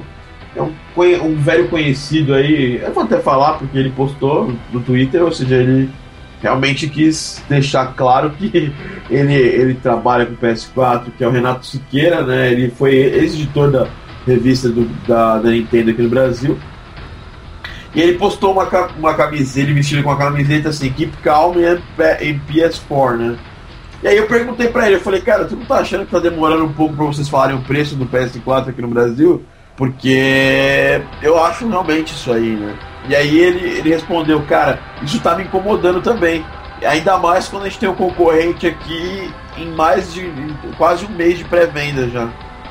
Mas então dá a impressão, DW, que alguma coisa aí. Isso não foi planejado, entendeu? Pois é, cara, porque assim, ah, parece que a Sony tem a faca e o queijo na mão em relação ao preço para passar a tampa do caixão no começo da geração em cima do Xbox One, né? Daquele sentimento. Você vai lá, joga pá de cal, acabou, arrebentou. Principalmente no Brasil. Principalmente No Brasil, mas cadê o preço, cara? Na pré-venda aí tem uma galera que tá comprando, tá, tá estranho esse negócio. E tudo depende, tudo depende do preço. Se por um acaso o Xbox One chegar no. ah, já chegou, né? Assim, eu digo o preço. Se o Xbox One continuar com preço interessante, mesmo com o aumento do dólar não mexerem, e o, e o Play 4 não vier com um preço abaixo, cara, o Xbox One vai vender pra caramba. E isso é uma coisa meio óbvia, né? Natal tá chegando, né, cara? Natal tá aí, cara, e, o- e a galera vai se presentear, né? O fenômeno é esse. O early adopter, ele se dá o presente. Então, é estranho, muito, muito estranho. Não sei o que vai acontecer. Ninguém sabe. Realmente, a gente tá numa apreensão bem grande com relação a isso. É, É esperar, é esperar e a Sony tem uma data pra fazer isso ainda com, com sucesso, que é a BGS. Se a Sony trouxer o console pra cá e não falar, não falar preço, é, vai ser preocupante, porque os negros vão colocar um dos maiores stands lá da feira, né? Já tá confirmado que a Sony vai estar na BGS, já tá confirmado que vai ter PS4 na BGS. Então, aí você, você leva um console, você vende toda uma experiência e você não fala quanto que ela vai custar ou nem oferece a pré- a pré- a pré-venda, é, é- é preocupante. Então, quase certeza que a Sony vai ter que fazer o anúncio do preço e da pré- e da pré-venda antes da BGS, que é outubro. Né? é isso aí. É estranho, cara. Eu, eu tô assim na expectativa para ver o que vai acontecer. Mas eu, ó, eu acho, eu torço para que o, o, o Play 4 chegue no Brasil num preço ah, menor do que o Xbox One. Eu Isso é também. muito importante, é muito importante, é muito importante para esse mercado nacional. A gente precisa disso. Agora, se de novo a Sony entrar com política de desnatamento de mercado, jogando o preço para cima, para trabalhar um crescimento é, é, gradual e pegar. Ah, cara, vai tomar banho na soda, cara. Vai, acreditar nesse país, cara. Entendeu? Então, vamos ver. Tô de olho. O DW, a Sony dá todos os indícios que não vai fazer isso, né? Porque a, a Sony lançou, é, começou a vender os, os, jogos a preço. Porque a Sony fabrica jogos no Brasil há um tempão e vende jogos a 2 reais. Mas ela vendeu Last of Us a 149 e DW, Last of Us foi um sucesso de vendas no Brasil. O Last é. of Us, eu, eu fui na FENAC esses dias, é, antes de eu comprar meu Last of Us, e tava em falta, não tinha. Eles, eles repuseram um dia, e aí depois, no final da semana, eu fui lá ver se tinha ainda, só, pra, só por curiosidade, e não tinha mais também. Então, quer dizer, o jogo tá vendendo demais. A, a Sony, é, ela, ela parece que está acreditando na Operação Brasil, e, e, e, encontrou um lugar no mercado, né? Na verdade, é, antigamente o PlayStation 4, aliás, desculpa, o PlayStation 3 era um console premium, é, a Sony considerava ele premium, então ele colocava ele a preço alto, tudo. Agora parece que eles é, acharam lugar no mercado, né? Eu, é. eu desconfio que o que está acontecendo é que eles não têm certeza que vão conseguir trazer para o Brasil até o fim do ano. Por falta de estoque, alguma coisa assim. A minha é, opinião é que eles não né? sabem o preço. Eles eles eles estão com preço alto e eles estão fazendo todo tipo de tentativa de tornar esse preço mais competitivo em relação ao Xbox One. Porque é o, eles sabem, e nós sabemos que esse é o pulo do gato.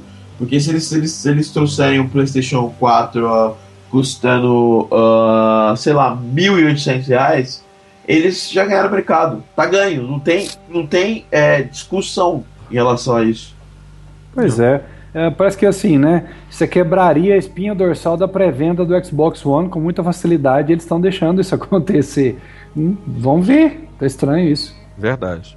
E então, só para encerrar aqui com a mensagem do César, é, é, muito obrigado, sou admirador do trabalho de vocês e sou admirador do trabalho de vocês desde longa data. Até a próxima, César Oliveira, a.k.a. Animatrix Nabisco. Hum, Animatrix Nabisco? É, Ui? o cara é Dominatrix, velho. cara, assim... Sai pra lá, irmão. Pô, a gente aqui que agradece e, e assim, que, se tem uma coisa que a gente curte é o pessoal ter paciência de ouvir a gente. Então, somos fãs de todos os nossos ouvintes aí. Vocês têm é, um lugarzinho no céu garantido, cara. Muito, nós somos fãs de vocês muito mais do que vocês são do programa. é isso aí. nosso, o nosso motivo de existir são vocês. É isso aí. Exatamente. Próxima mensagem que vem. Ô, oh, rapaz, mensagem do meu querido companheiro Marcelo Landim. Ah. Opa, Marcelão. Bração Esse... pro Marcelão. O Marcelão e eu somos igual o Aguiode, sabe, pô? Ele manda uma mensagem no, no Skype e sempre que ele manda, eu não tô no Skype. Aí quando eu vejo, já falei, Marcelo, tudo bem? Aí já não tá mais, ele nunca encontra. ah, eu, eu também, volta e me acontece isso. É, eu cheguei a conversar Que às vezes eu esqueço o Skype online em casa e vou pro trabalho, né? É, o Marcelão é um cara que acompanha a gente há muito tempo e, e um cara pelo qual a gente tem um grande carinho e é muito bom receber o e-mail dele. E ele escreve assim: E aí, galera do Jogando Papo, tudo bem com vocês? Assim como eu, acredito que vocês estão ansiosos para a nova geração. Mas vale lembrar que o Xbox 360 e PlayStation 3 ainda tem muita lenha para queimar. Quais são os jogos que vocês estão aguardando até o final dessa geração? Se houver tempo para outra pergunta, fazer a pré-compra do Xbox One, mesmo sabendo que ainda tem muitos jogos para jogar no PS3 ou espero até o ano que vem? Me ajudem nessa dúvida cruel. Bom, é, vamos, vamos primeiro à, à lista de jogos que valem a pena ainda para esse ano nessa geração. Ele ainda não pegou The Last of Us, já devia de ter pego. Opa! Obrigatório. Sim. Uh, Beyond Two Souls, exclusivo do PS3. Esse, esse eu vou pegar. Também vai ser obrigatório esse bom, daí. Bom. Vai ser o último do PS3 que eu vou jogar, provavelmente. É. Uh, Batman Origins. Ah. Esse não tá me chamando tanta atenção. É, é, também não. Eu, eu, nem joguei Arkham Asylum, Arkham City. Não, não eu gostei dos dois, mas. Você perdeu, hein, Porto? Porque não, o Arkham, tem que jogar. Asylum eu comprei no Steam, comprei agora na promoção e vou jogar. É, tem que jogar, porra, obrigatório. Não, obrigatório. São, são, muito bons, mas uh, sei lá, agora em fim de geração já não. Preferia, preferia que tivessem deixado para lançar para nova geração. Não sou grande fã de jogo de super-heróis. Eu só peguei o Injustice porque é a oportunidade de ver herói metendo a mão na cara de outro herói. O Batman Arkham City, Arkham Asylum e o Arkham City são jogos de herói ímpar, cara. Você tem que pegar porque é, como jogo é um jogo foda. Tá, tudo bem. Independente de ser, de ser herói, de não ser herói, vale a pena, cara. Dá uma chance para ele. Ainda, nessa geração você vai curtir. Tá legal, tudo bem. Vou, vou, seguir a tua recomendação. Mas vamos lá, que ainda tem mais jogos. Uh, ah, isso é óbvio, né? GTA V, mais que obrigatório. Esse ah, aí, sim, meu. esse aí com certeza. É. vai ser, o que, vai ser o que vai fazer a gente esquecer um pouquinho a espera para os novos consoles. Cara, é, olha, eu vou te falar, poucos jogos, na, na, sei lá, eu, eu, cara, tô salivando de vontade de jogar esse jogo, cara. Salivando. Pelo amor de Deus. chega logo, chega logo o dia de jogar isso. É, ainda falta, é só em setembro. Mas vamos lá. Ah, ah, não, FIFA 2014? Ah, não, obrigado. Passo fora, passo longe. Passo longe Já Eu não, eu vou pegar, com certeza. Eu tô... É, pois é, falar, o Zé é um cara que joga isso, a gente não, né? Então. Ah, ele joga pegar. isso. É porque ele é piado Vazuli, pô. Bazuli, Bazuli parou de jogar futebol é, virtual por minha causa, cara. Ele não cansou de tanta humilhação, cara. tô brincando. É, então, deixa ele ouvir isso, deixa ele ouvir. É, mas pra ele ouvir mesmo o que eu tô falando. Mas a questão, mas a questão é a seguinte, assim, eu, eu, eu gosto, adoro jogo de futebol, FIFA, jogo meu cunhado, dou de pancada no, no FIFA, eu gosto de jogar bastante. E o, é, o saco é realmente, eu já tô, eu tô começando a ficar de saco cheio. Tanto que eu não tenho o FIFA, o FIFA 13. Aliás, é, eu não tenho o FIFA 13, só tenho o FIFA 12. Porque, cara, todo ano lançar no jogo, uma hora enche o saco. É, exatamente. Uh, mais um título aqui que o Marcelo indicou: Fórmula 1 2013. Não, espera o próximo. Eu, eu jurava.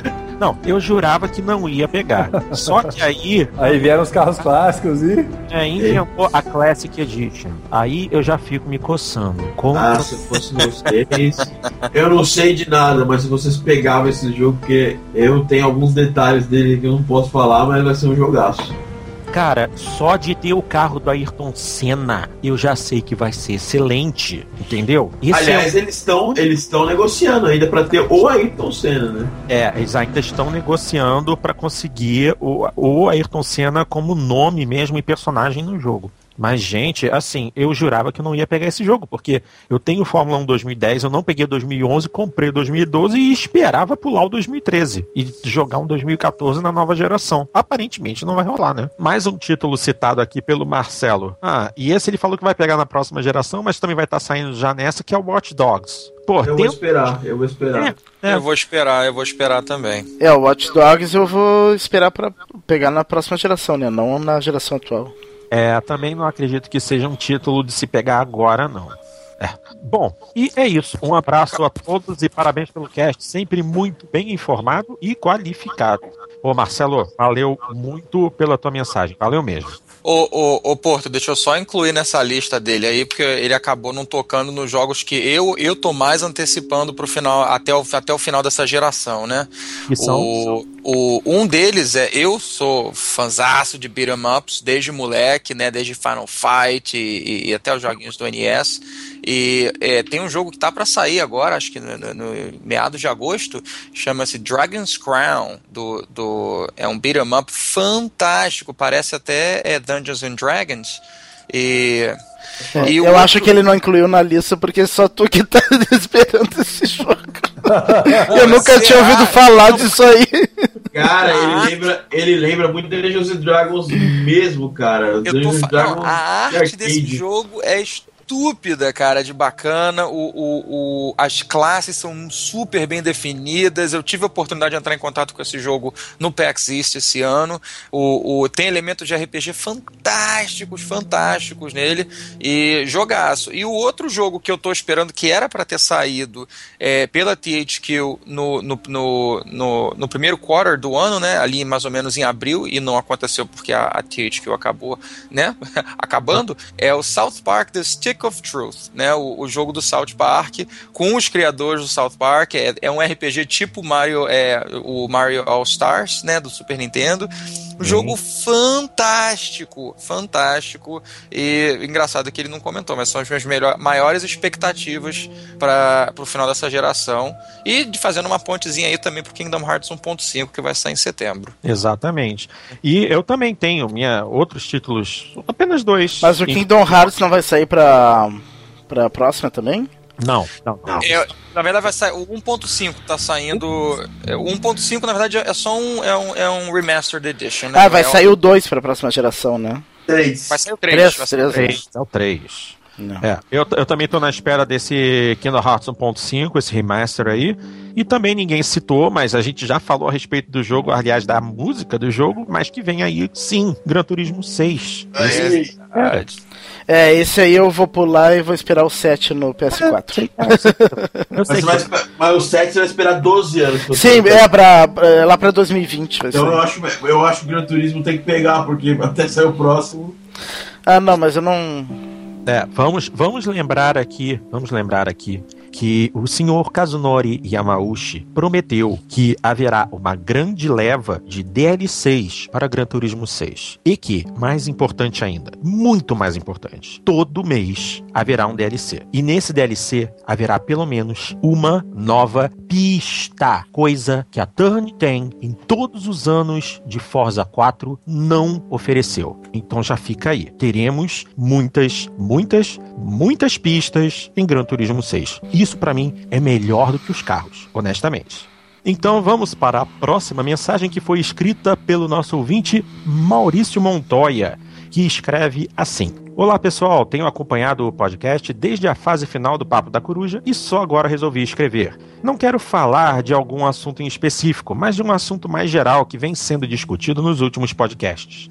Eu entrei na geração atual no início de 2006 com o Xbox 360 e Gears of War. Paguei na época, nos dois, 2.200 reais. E isso a versão importada, aqui na Santa Ifigênia, em São Paulo. Desde então, só alegria. Fui jogador de PC, porém, com o X360 deixei o PC de lado, pois não tinha mais saco de ser micreiro. Virei usuário de PC e nada como jogar no conforto do sofá em uma TV grande. Pois é, nova geração chegando e eu mudei de ideia. Vou entrar nessa nova geração em um console chamado Steam e Origin. Descobri que eu posso montar um computador compacto e poderoso que eu posso deixar no rack ao lado do home theater e conectado diretamente na TV, o que não era possível há alguns anos. Fazendo as contas, vi que vou economizar muito com games e até mesmo no início para montar a máquina, algo equivalente ao preço de lançamento dos novos consoles. Mais tarde eu penso em pegar um X1 por conta do Kinect. Me interessam os jogos voltados para o acessório e sei que minha esposa e meu filho também vão curtir.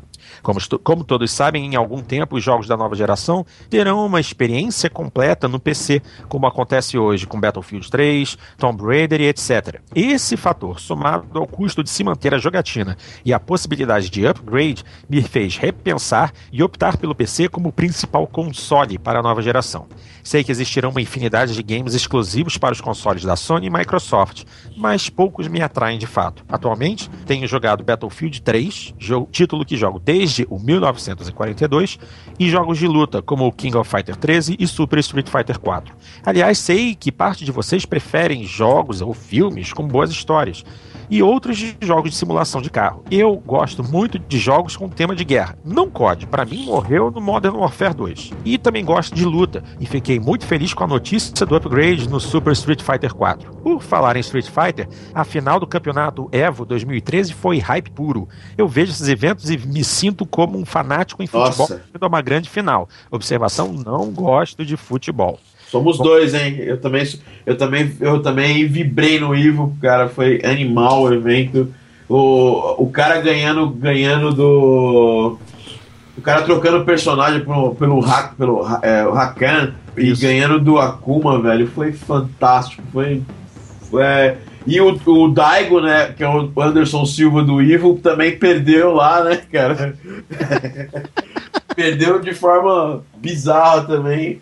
E foi, o, é, cara, é, o, o, o esportes, né, que é uma coisa que muitos assim mais antigos, como a gente, não acaba não dando tanto valor, é fortíssimo hoje em dia. O Evo é um grande evento. Teve aqui o Campeonato Brasileiro de League of Legends semana passada, que foi num puta lugar, num, num, num puta hotel aqui de São Paulo, e foi o recorde brasileiro de uma stream, de uma live stream mais de 100 mil pessoas assistiram na Twitch TV é, simultaneamente ali a final da, da, do, do League of Legends Brasil.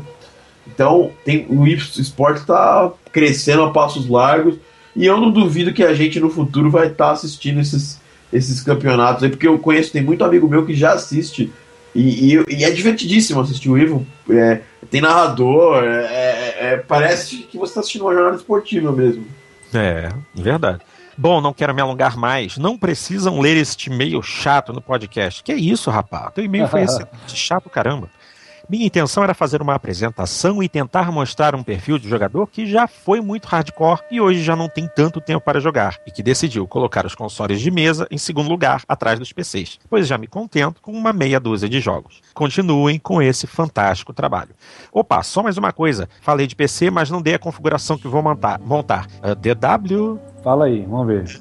Vamos lá. Vou usar o que já tenho. Um HD SATA 3 de 500 GB, uhum. fonte de 550 watts reais, uhum. e vai montar o restante com uma placa-mãe micro ITX, Intel ah. com chipset uhum. Z77, uhum. 8 GB de memória de baixa uhum. voltagem, um processador Intel i5 3570 uhum. e uma Radeon 7850 com 2 GB de memória DDR5. Cara, se for só para jogo, economiza no processador, troca a plataforma para AMD e aumenta a potência da placa de vídeo.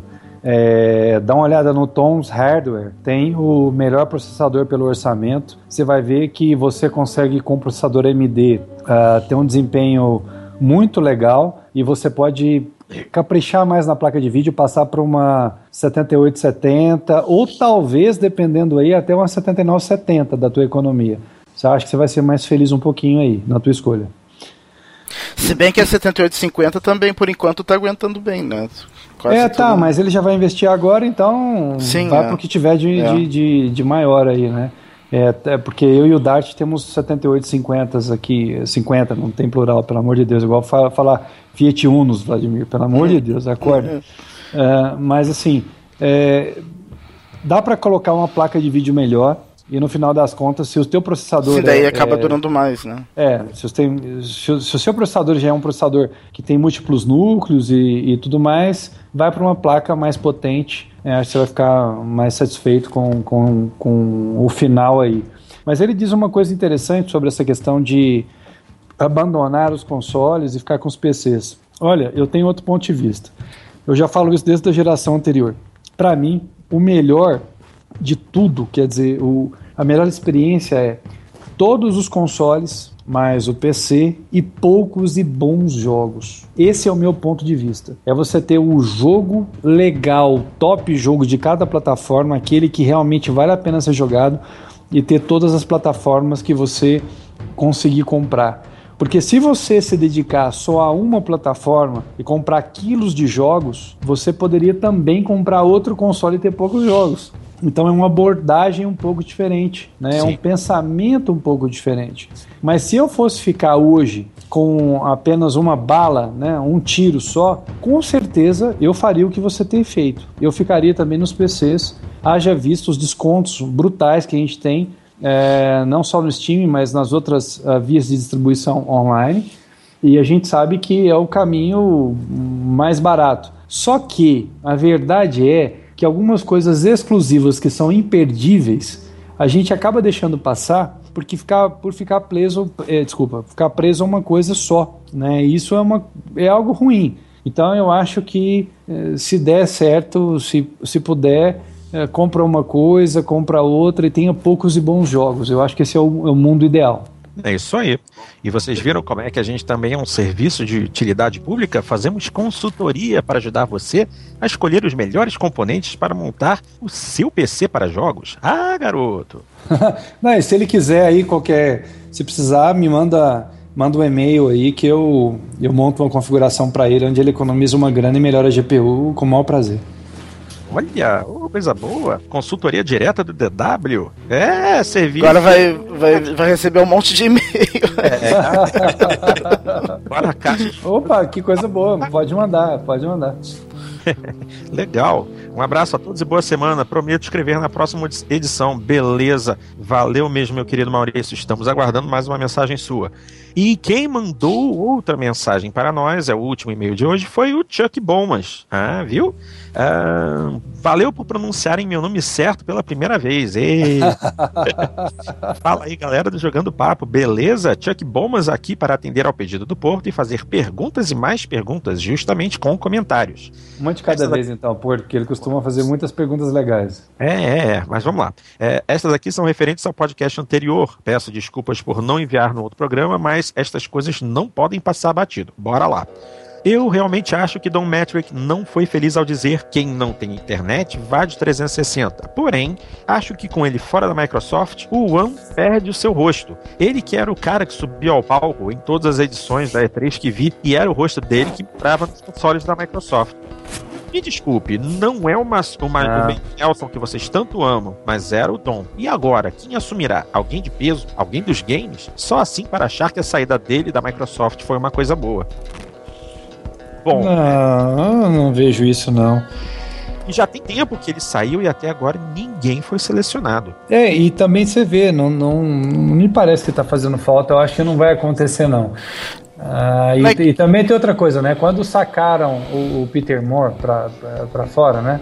Quando tiraram ele da empresa ali no passado, quando começaram as 3RL e tinham que pôr a culpa em alguém, é, a plataforma sobreviveu, tudo continuou. Acho que sem o Dom vai continuar do mesmo jeito. Não, ah. não acho isso, não. Também acho. Também não, acho. E, e, já tem alguém no lugar dele, né? Que na verdade a Microsoft meio que fez uma reestruturação, né? Não existe mais um responsável específico do Xbox One, né? É, é uma é uma executiva lá que era responsável pelo Windows que agora tá tá na parte que tá o One, mas é é, eu não, me, verdade, lembro qual, é, eu não me lembro qual é o nome do, do é. da sessão lá, mas que engloba o, o Xbox. Acho é que não. É. É, uma, é uma operação clássica tapa-buraco, né?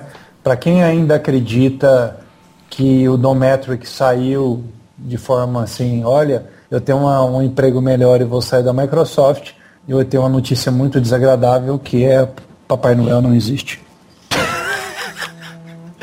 ai, ai. Nem o coelhinho da Páscoa. É.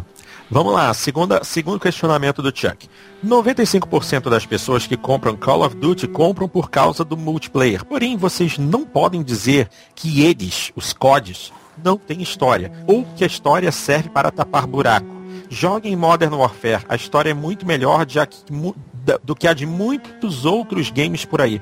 Uh, eu, eu não vou me dignar a responder isso, porque eu tenho como é, política minha não discutir jogo de guerra. Porque guerra é uma coisa que eu não suporto. Por, isso é um dos motivos pelos quais eu não gosto de COD, não gosto de, de Battlefield, não gosto de nenhum jogo com temáticas de guerra realista e querer criar história para jogo de tiro, para single player, para dizer que é uma história sensacional, que ela move o jogo, eu acho isso tudo uma balela e vou continuar achando e não há ninguém que vá mudar minha cabeça. Então eu vou falar a minha cabeça, Porto, que é, que é diferente da sua. É, eu sou absoluta apaixonado, assim, absolutamente apaixonado com guerra desde que ela seja no meu sofazinho ou na minha cadeira, com todo conforto, temperatura agradável, entendeu? Beliscando um petisco, que é para não sentir fome durante a campanha. E uma cervejinha, né? Uma cervejinha para Guerra só, só virtual mesmo. É, porque o único lugar do mundo que a guerra tem graça é atrás do controle ou atrás do teclado e do mouse, porque o resto é um, né? A, a, guerra é a coisa mais absurda, sem sentido que a humanidade conseguiu produzir. E querendo ou não, essa questão do combate, a gente, a gente tem isso né, é, é dentro de nós de alguma forma. Né? Mas guerra não tem graça, só nessas condições que eu falei. Dizendo isso, eu acho também que Modern Warfare tem um roteiro para jogo de guerra realmente muito legal. Eu, eu, eu me lembro muito bem é, da, de uma cena do Modern Warfare, quando você vai até um navio, no começo do jogo, você vai até um navio e não vou fazer spoiler não, mas aí dá um, aquele problema, você tem que sair correndo de dentro do navio. É, e, cara, é muito legal, é muito legal. E toda a história ali que você tem é, do Soap e, e, e, os outros personagens, realmente é legal. Agora, cara, deixa muito a desejar perto de roteiros mais elaborados que nós temos de outros games, né? Então vou dar um exemplo de um jogo que eu não joguei, mas já li muito sobre ele. Tipo, Last of Us. Cara, como, como, se você, como se comparar as duas coisas? Não, não é possível fazer uma comparação. É, é, a, é o primor do roteiro versus realmente um roteiro que está ali para tapar uh, alguns, alguns tipos de buraco. É, é verdade. É comparar Michael Bay com, uh, sei lá, com Almodóvar, entendeu? Tipo, é, é por não, tem nada a ver. Cada um cumpre o seu papel. E o papel do, do, do, do, jogo de tiro, o papel do FPS de tiro é a diversão pura. Tem, tem, claro que ó, o, o, modo campanha de um Modern Warfare, algumas pessoas valorizam, mas você vê o caso de Titanfall, por exemplo o básico do Titanfall não tem nem campanha. É, é jogar online. É, é, o. Eu pergunto para pro Dart, acho que o Dart. ainda vai falar de Titanfall. Tem não, uma calma, calma, mas. Titanfall. Não, não, mas, mas, mas, não tô nem falando, não quero falar especificamente de Titanfall. Sim, o sim. Dart é, e, e, outros ali, cara, dos meus amigos, a mais, grande maioria gastou, sei lá, 60% do tempo online né, jogando em uh, ou, third, ou, ou, ou TPS ou FPS. É, vocês jogaram muito Battlefield, eu joguei bastante Halo 3 com vocês, joguei bastante Gears 2 e Gears 3 com vocês. Então, o Dart que tá aí, que no, no, jogando papo, que não me desmente, a gente jogou muito mais jogo de tiro do que qualquer outro jogo online. Sim, é. E a história do, do Modern Warfare especificamente, não, não dos Call of Duty, dos Modern Warfare, é uma história interessante até pro, pela proposta do jogo. Já aqueles da Infinity Ward, que é os World at War, os Black Ops, é bem mais chumbrega as histórias do que do, do que do Modern Warfare 1 até o 3. Porque ele ah, meio que fechou. É legal, a do Battlefield é legal. É, a do Battlefield eu achei bem mais fraquinha, bem. A, a, campa a, campa a campanha do Battlefield 3 eu achei bem chatinha, quase que eu não terminei. A do, as campanhas do, do Call of Duty geralmente, mesmo as que tem história ruim, das da. da, da não, eu, eu me confundi, não é as da Infinity Ward que são ruins, é as da Treyarch que são ruins. As Infinity Ward são boas. Mas, uh, mas mesmo uh, os jogos da Treyarch, que é os Black Ops e o, e o World at War, uh, as campanhas são agradáveis de jogar, uh, mesmo com história ruim, porque ela te move, assim, é, é empolgante na, na, hora que tu tá jogando. Então mas eu acho que talvez independente da, independentemente da qualidade da história do, do, do, Call of Duty, seja, seja dos Modern Warfare, seja do World at War, seja do, do, do Black Ops, é, eu acho que talvez a pergunta esteja mais direcionada ao fato de que é, é, é como se fosse um checkbox, é uma coisa que, que eles têm que fazer, mas não é o não é onde está o, o, a proposta. Mas sabe deles, que eu conheço. A proposta deles é, é, é, é, o online mesmo, né? Sabe que eu conheço gente que, que, que joga Call of Duty só a campanha, que gosta só da campanha e não gosta online. É mesmo? É. Vai, eu, prazer, DW. É. Mas é uma extrema é. minoria, né? Eu acho que se eu jogasse, provavelmente. É, é se eu não me engano, não. O. O, o, o, Kazuma também, ele gosta muito da campanha do Call of Duty e não gosta do online. É. É, eu gosto, eu, assim, eu não gosto de online hoje, por, eu, eu explico por quê. Eu não tenho tempo para me, me dedicar a ter um desempenho satisfatório no online, então eu acabo uh, gostando mais do, do, da história, né, do, do modo offline. Uh, mas durante muito tempo eu fui jogador, assim, muito, joguei muito, muito mesmo. Cheguei a ganhar medalha, troféu aqui na minha cidade jogando Call of Duty. É, mas hoje não dá mais. Então eu me sinto frustrado por não ter o mesmo desempenho e prefiro ficar no, no offline. Não, daí Mas tu, é, você, você, daí tu tem você que comprar- No, no console, você sente meio. O, o cara que joga no PC jogando FPS no console, ele sente assim meio. Sei lá, cara, meio. sem um braço, né, cara? não, eu me sinto assim como se alguém tivesse feito uma lobotomia recente, né, em mim. Basicamente é isso. É isso aí. É, eu como nunca joguei FPS em PC, eu comecei em console mesmo, então eu jogo ruim igual, mas, mas pelo menos no, no PC é muito pior, no PC eu não consigo fazer nada mesmo. É, verdade. Agora, gente, é, esse próximo tópico aqui do Chuck, eu vou pedir que vocês me ajudem na defesa, porque ele está me acusando. Uia, uia, uia. A, escreve assim, a apresentação de Titanfall foi uma das melhores de todas as da E3. Só pede em duração para a de Battlefield, acho.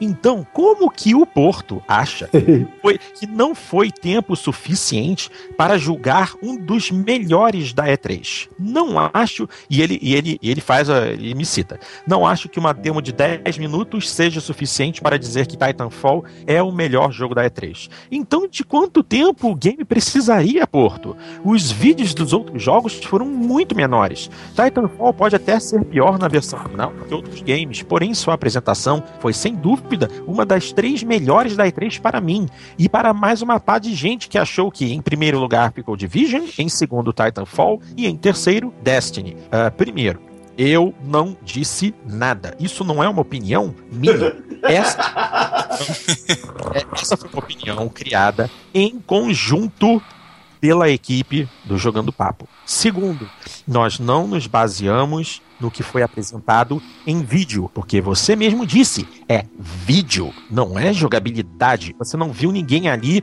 se matando de suar na frente do controle para jogar o jogo. Você viu um vídeo. As opiniões foram dadas em cima de gente que teve tempo para jogar o jogo durante a E3 e não as apresentações feitas nas conferências de abertura. E o jogo esteve praticamente em portas fechadas. Apenas gente da imprensa teve acesso à versão jogável de Titanfall. E mesmo assim, como nós dissemos, essas pessoas só tiveram 10 minutos de tempo hábil para poder experimentar. E continuo batendo na tecla. Em 10 minutos, nenhum ser humano pode dizer que esse vai ser o melhor jogo da geração, porque esse foi o hype que foi montado. Ok, melhor jogo da E3. Foi sensacional, maravilhoso, incrível, tem que comprar, é system seller. Não tem como. E eu Ah, continuo nessa tecla. Não, já aconteceu muitas vezes de jogo ganhar como melhor da E3 e depois o jogo ser uma porcaria, né? É, é. Não dá, é ilusão. É subjetivo, né, cara? O melhor da E3, por quê? Porque o pouco se mostrou na E3 é, de gameplay. Vamos ser sinceros, mostrou, ah, mostrou Watch, Watch Dogs, que era um jogo que a gente já, já tinha visto, né? Sim, Então, é, o fator novidade de Watch Dogs. Ah, ah, tô mostrando Watch Dogs aqui em tempo real, no PS4, ou num, sei lá, no Xbox ou no PC. É legal, bacana, só que a gente já tinha visto isso. Então, é, eu já esperava por, é, pelo Watch Dogs daquele jeito, né? E foi mostrado muita cutscene, né? Muito trailer e. é, é normal isso né, no começo de geração, porque as empresas não têm os jogos ainda é, jogáveis assim numa forma mínima, né? Então, eu, eu concordo com o Porto e, e- e o campeão da E3 normalmente é, é subjetivo saber se é bom ou não. É, eu acho que pode se também dar uma, dar uma explicação também é um pouco mais técnica pro, pro nosso colega, que é o seguinte, é, gosto é que nem bunda, né? É, cada um. É, olha, ainda foi assim, foi bem amável da sua parte, porque normalmente as pessoas citam o orifício corrugado ínfero lombar, né? Não, não, mas é assim, independente, é, foi, foi, foi a opinião do Porto, foi, foi uma opinião assim, acho que foi até um consenso da galera, e assim, é, é, é a nossa opinião, é Eu, só eu, isso. não, eu, não, eu não estava e concordo com a opinião também. Eu acho que. é, Eu também não tava e concordo também, porque não dá pra julgar por esse É, aspecto, cara. Mas É eu, e eu Pode concordo. ser, pode eu, ser. eu concordo com a opinião do, Cer- do Celso sobre o Titanfall, que é, pô, o jogo, puta de um jogo legal com os mechas, né? lembra muito a ideia do Pacific Rim, que está sendo uma febre nos Estados Unidos, né? Todo mundo só fala de Pacific Rim, né? E, e o jogo não tem história e o jogo. Não, eu, eu também me, me, me, me decepcionei quando eu fiquei sabendo que o jogo era um first person, né? Eu esperava muito que ele fosse um third, third person. Eu também, e o, e o, trailer dele é bem. Ele, ele engana muito, né? Porque parece que é. tem aquela perspectiva de terceira pessoa. Mas, mas eu, eu acho que independente disso, é, é, para mim isso é discutir, por exemplo, o Call of Duty. Tipo assim, pô, eu não gosto, você gosta, legal, entendeu? o, o, o, e realmente, o, o trailer foi bacana e, e, e uma coisa que foi muito comentada, não necessariamente no Jogando Papo, mas muito sobre todas as mídias especializadas aqui nos Estados Unidos em relação ao Titanfall, é que realmente o Titanfall ele teve uma, uma um, um, destaque muito grande. Ele ganhou muitos, muitos, muitos prêmios em muitos quesitos, é, porque realmente o, o, o, o foco dessa E3, é, ela, ela não. É, por um motivo ou por outro, né? Existem vários fatores que acarretam isso, mas não foi mostrado muito gameplay de nada, entendeu? Foi uma, é, foi uma E3 um pouco estranha nesse sentido. E, e o, Titan, Titanfall é um jogo excelente, vai ter os méritos dele no futuro, mas não, não impressionou tanto a gente, faz parte. Exatamente. Exatamente. E só para marcar bem aqui, essa opinião de Titanfall não foi uma opinião minha. foi do nós, Não, nós como equipe, nós sempre, é, durante as semanas que precedem a gravação, nós montamos uma pauta, nós selecionamos os assuntos e nós fazemos conversas para definir o que, que é relevante, o que, que não é relevante, e a gente já faz, já fecha uma opinião geral justamente para poder embasar bem nossas opiniões durante o programa. E ficou muito bem definido entre a equipe que é, houve um certo exagero no hype de Titanfall, porque a apresentação foi muito bonita, concordamos, mas todo esse hype foi muito montado na apresentação, porque não dá para dizer que é o melhor jogo só pelo vídeo que foi mostrado e por sim 10 minutos que quem pôde jogar jogou, porque novamente esse não foi um título que todo mundo da feira jogou, ele não foi um título aberto para os visitantes. Apenas imprensa pôde jogar por pouco tempo. E foi a imprensa que disse que foi o melhor jogo. Não e uma foi... parte da imprensa, né? Porque... Uma parte da imprensa. Não foi Porque... uma opinião pública, não foi opinião do público, foi a imprensa que decidiu. Melhores jogos da E3 2013. Titanfall, Destiny, Division, entendeu? Não foi opinião nossa, foi opinião da imprensa. É bom frisar isso. Último, último ponto aqui da mensagem do Chuck. Uma coisa que não entendo até agora é a seguinte: li em algum lugar que a Respawn está lançando o Titanfall para o Xbox One para poder utilizar ao máximo o poder da nuvem. Então, como que o mesmo game será lançado para o 360 que não utiliza tal recurso? O game, além de capado no hardware, é, também será, seria defasado pela falta desse recurso? Eu, vai sair para 360? Eu ouvi falar que saia só para One e para PC. Não, vai sair para 360 também. Nossa, eu nunca nem vi essa versão. Nossa, é, vai então... ser uma versão mais capada, né? É, vai ser uma interação, é uma versão capada. Porque se realmente uma, uma, das, uma das características que marcou o, a apresentação do título no Xbox foi a questão de poder usar os servidores e o poder da nuvem para processamento, a versão do Xbox vai sofrer limitações mesmo as limitações, infelizmente nós não temos o conhecimento técnico para poder dizer. Mas... e mesmo se tivesse, cara, você não viu o jogo ainda, né? Vimos o jogo, então você pode ter certeza, o jogo vai ser capado. Como que eles suprir a falta desse recurso, não fazemos a menor ideia. Pelo menos uma inteligência artificial básica vai ter que ter, né? Pelo menos isso. Uhum. É, a, a pergunta que não quer calar é o quanto esse recurso realmente era verdadeiro, né? Exatamente. Exatamente. É, eu acho que é subjetivo e, e nós estamos no começo de geração, né? Então, é, é, esse negócio de poder da nuvem nós vamos ver, eu acho que na prática é, mais para frente.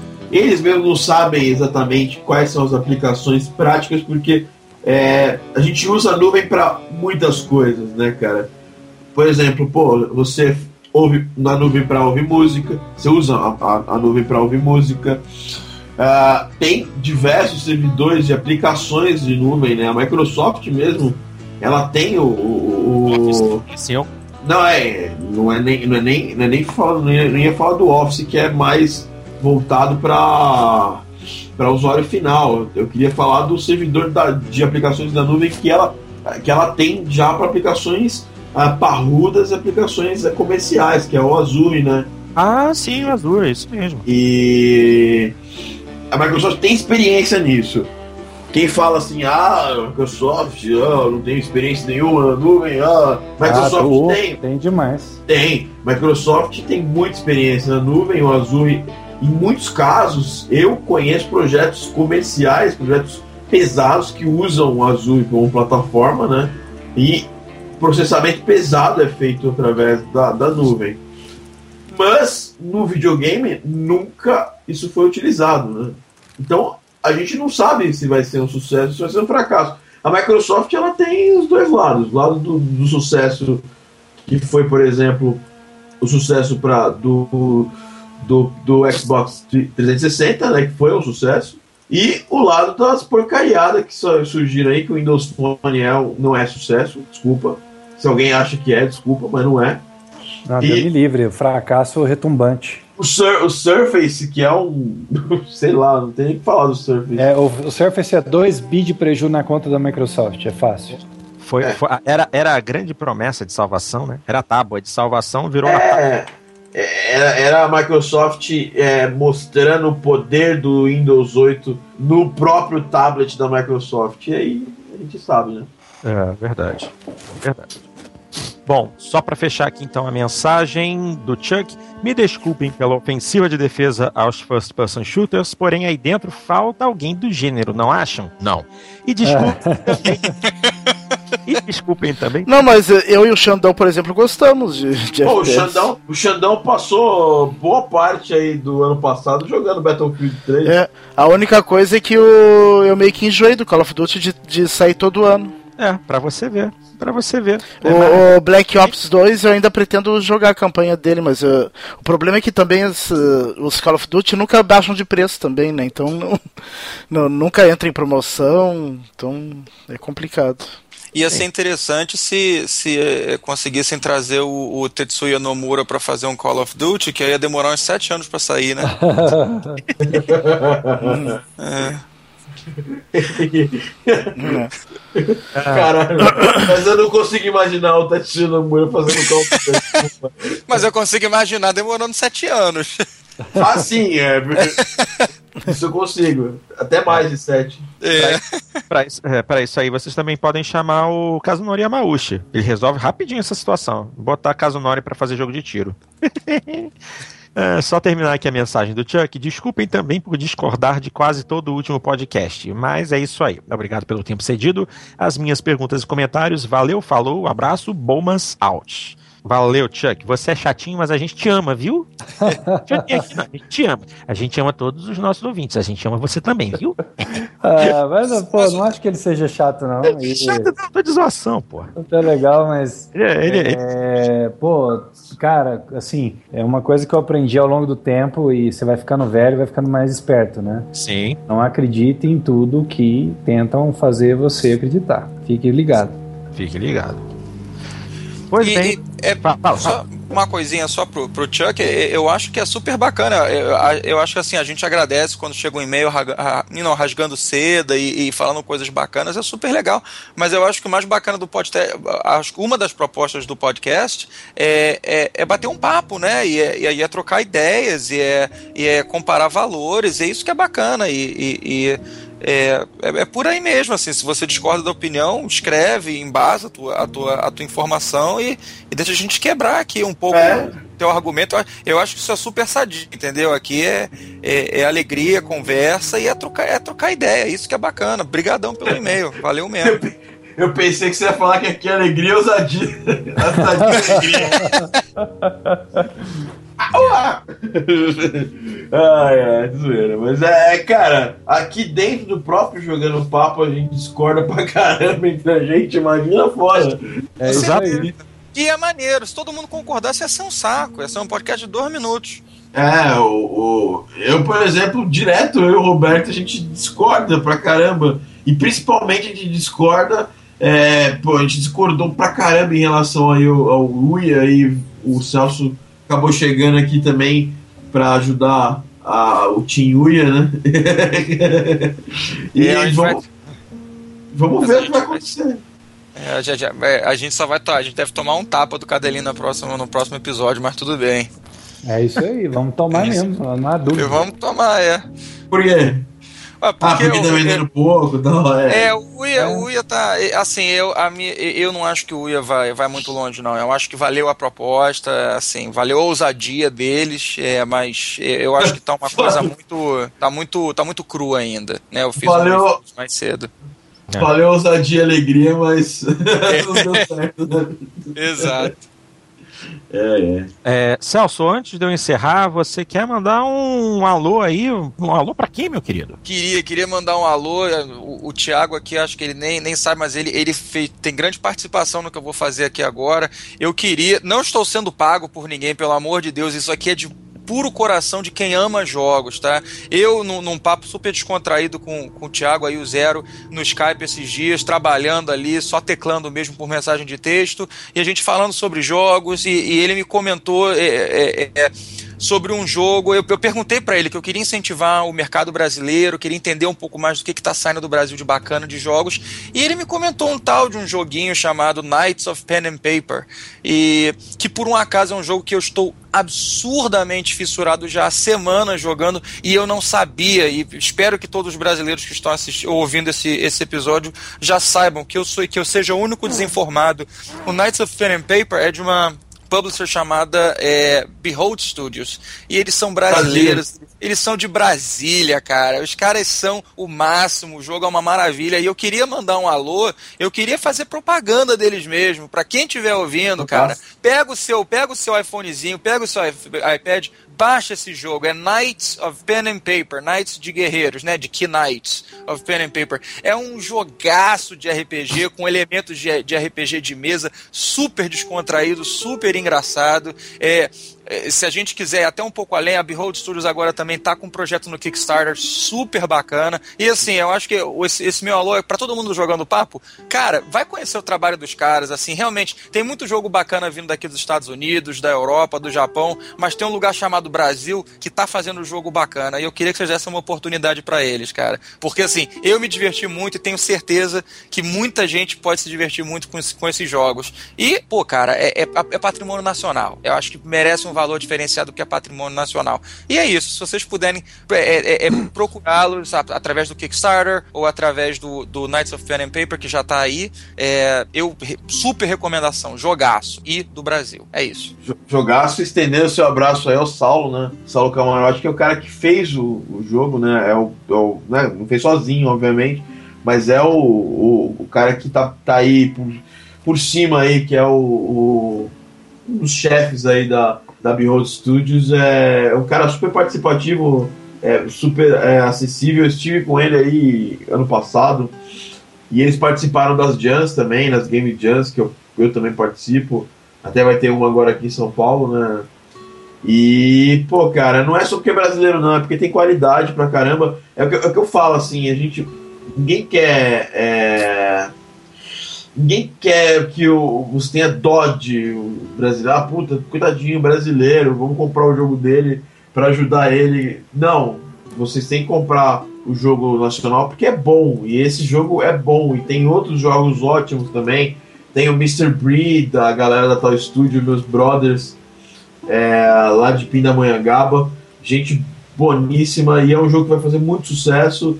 Uh, tem o Alder Summer, do pessoal do Mini Boss, que já é um pouquinho mais conhecido. Tem o Oniken, para quem gosta aí de, de 8 bits, do pessoal da Joy Masher. Então tem muito jogo bom aí, cara. Tem muita gente fazendo um jogo legal. É, e compre porque é bom, não porque é brasileiro. Você vê que interessante, né? O Celso comprou o Knights of Pen and Paper porque é bom, não porque ele sabia que era brasileiro e tal. É, e depois eu até contactei o pessoal lá por e-mail e tudo, e eu não sabia, e se os ouvintes não souberem, existe uma versão em português também. Eu não sabia, eu jogo a versão em inglês. É. Eu nunca imaginei que fosse, não tem nenhuma referência durante o jogo, na abertura, nem nada, que o jogo é de uma, de uma companhia brasileira, né? De, uma, de um publisher brasileiro. É, e, e, mas existe também uma versão em português do jogo que eu recomendo que para quem ainda não domina o inglês, que pega, porque é divertidíssimo, inclusive os textos são engraçadíssimos, então vale a pena pena você estar tá acompanhando assim é, é, é, bem de perto a história, porque é, é, é, muito engraçado. E o jogo é muito bem fechadinho, cara. Sabe? O, o, o progresso dos personagens, a, o level up, tudo, tudo, tudo é perfeitinho. É, eu posso ficar horas falando desse jogo aqui, mas eu vou respeitar o tempo do podcast. Por favor, procurem o jogo, experimentem. Vai, vale a pena. É jogaço. É, é. E eu entrei aqui no site da Behold Studios e eles têm muitos projetos sensacionais. Eu, inclusive, estou lendo agora uh, o que, o, o, a proposição deles para o Kickstarter de um título chamado Chroma Squad. Chroma Squad. É, é, mas esse, esse, esse que ele acabou de falar que o, é, é, é, é, um, é, um, é um estúdio de Sentai, né, cara? É, fantástico. Fantástica a ideia, cara. Cara, que maneiro! Ô, brother, os caras são fera, não tô puxando o saco, não. Os caras são fera mesmo. Cara, que show, cara. Que show, que show. Muito legal, é isso aí, minha gente. Quem quiser conhecer traba os trabalhos da Behold Studios, claro, pode visitar o beholdstudios.com.br. Vejam os projetos deles, os títulos já lançados, é tudo de primeiríssima linha. Não é porque é nacional, não, é porque é bom mesmo. Como nosso querido, os nossos queridos é, Zero Cool e Celso acabaram de falar tanto aqui, valem a pena. Ok, minha gente, então estamos chegando ao final de mais uma edição do Jogando Papo. Essa que foi a edição número 22. Quero agradecer muito a presença dos meus colegas, agradecer muito a presença do Zero Cool aqui de qualquer forma, é, desceu muito. atrasado, mas cheguei. chegando. Também vou mandar um abraço para as figurinhas que foram citadas nesse programa. Nosso querido Assassin Monk, Alexandre Ferreira. Também nosso querido Vazuli, grande Ulisses, muito tempo que a gente não se fala. Abraço para você. O nosso querido Dart também falou de um companheiro nosso que há muito tempo não falamos, o Rodrigo Kazuma. Kazu, se você estiver ouvindo, um abraço para você também. É, lembrando, por favor, continuem participando, mandem suas mensagens, seus e-mails para jogandopapo, arroba. Também não deixem de participar da maior comunidade brasileira de Xbox, pxb.net.br, agora com a sua página principal nova, moderna, com visual sensacional, ultra clean, ultra lindo, o trabalho do nosso querido colaborador, o Raymond, que também faz parte da equipe do Jogando Papo. Esse cara é batuta. E também mandar um abraço para os nossos colegas, nossos companheiros do podcast Torre dos Gurus. Torre dos Gurus. É, Brunão, Brunão. Galerinha aí, mandando um abraço para eles também. Eles são nossos companheiros também aqui, nossos parceiros. E finalmente chegamos ao fim. Ah, e não pode esquecer, não pode esquecer. A capa da, aquela capa, né? Que, aquela capa genial do último jogando papo. Ah, do Last of Us. Rayman. É. Last, Last of Us, um crossover com Last of Us e o. E o Don Metric. Metric. Obra-prima do Raymond. Metric of Us, é, é, obra-prima do Raymond. Só podia ser ele, né? Só podia. Minha gente, mais uma vez, muito obrigado pela audiência de vocês. Um enorme abraço e esperamos vocês daqui a 15 dias para o Jogando Papo número 23. Abraço para todos e até a próxima.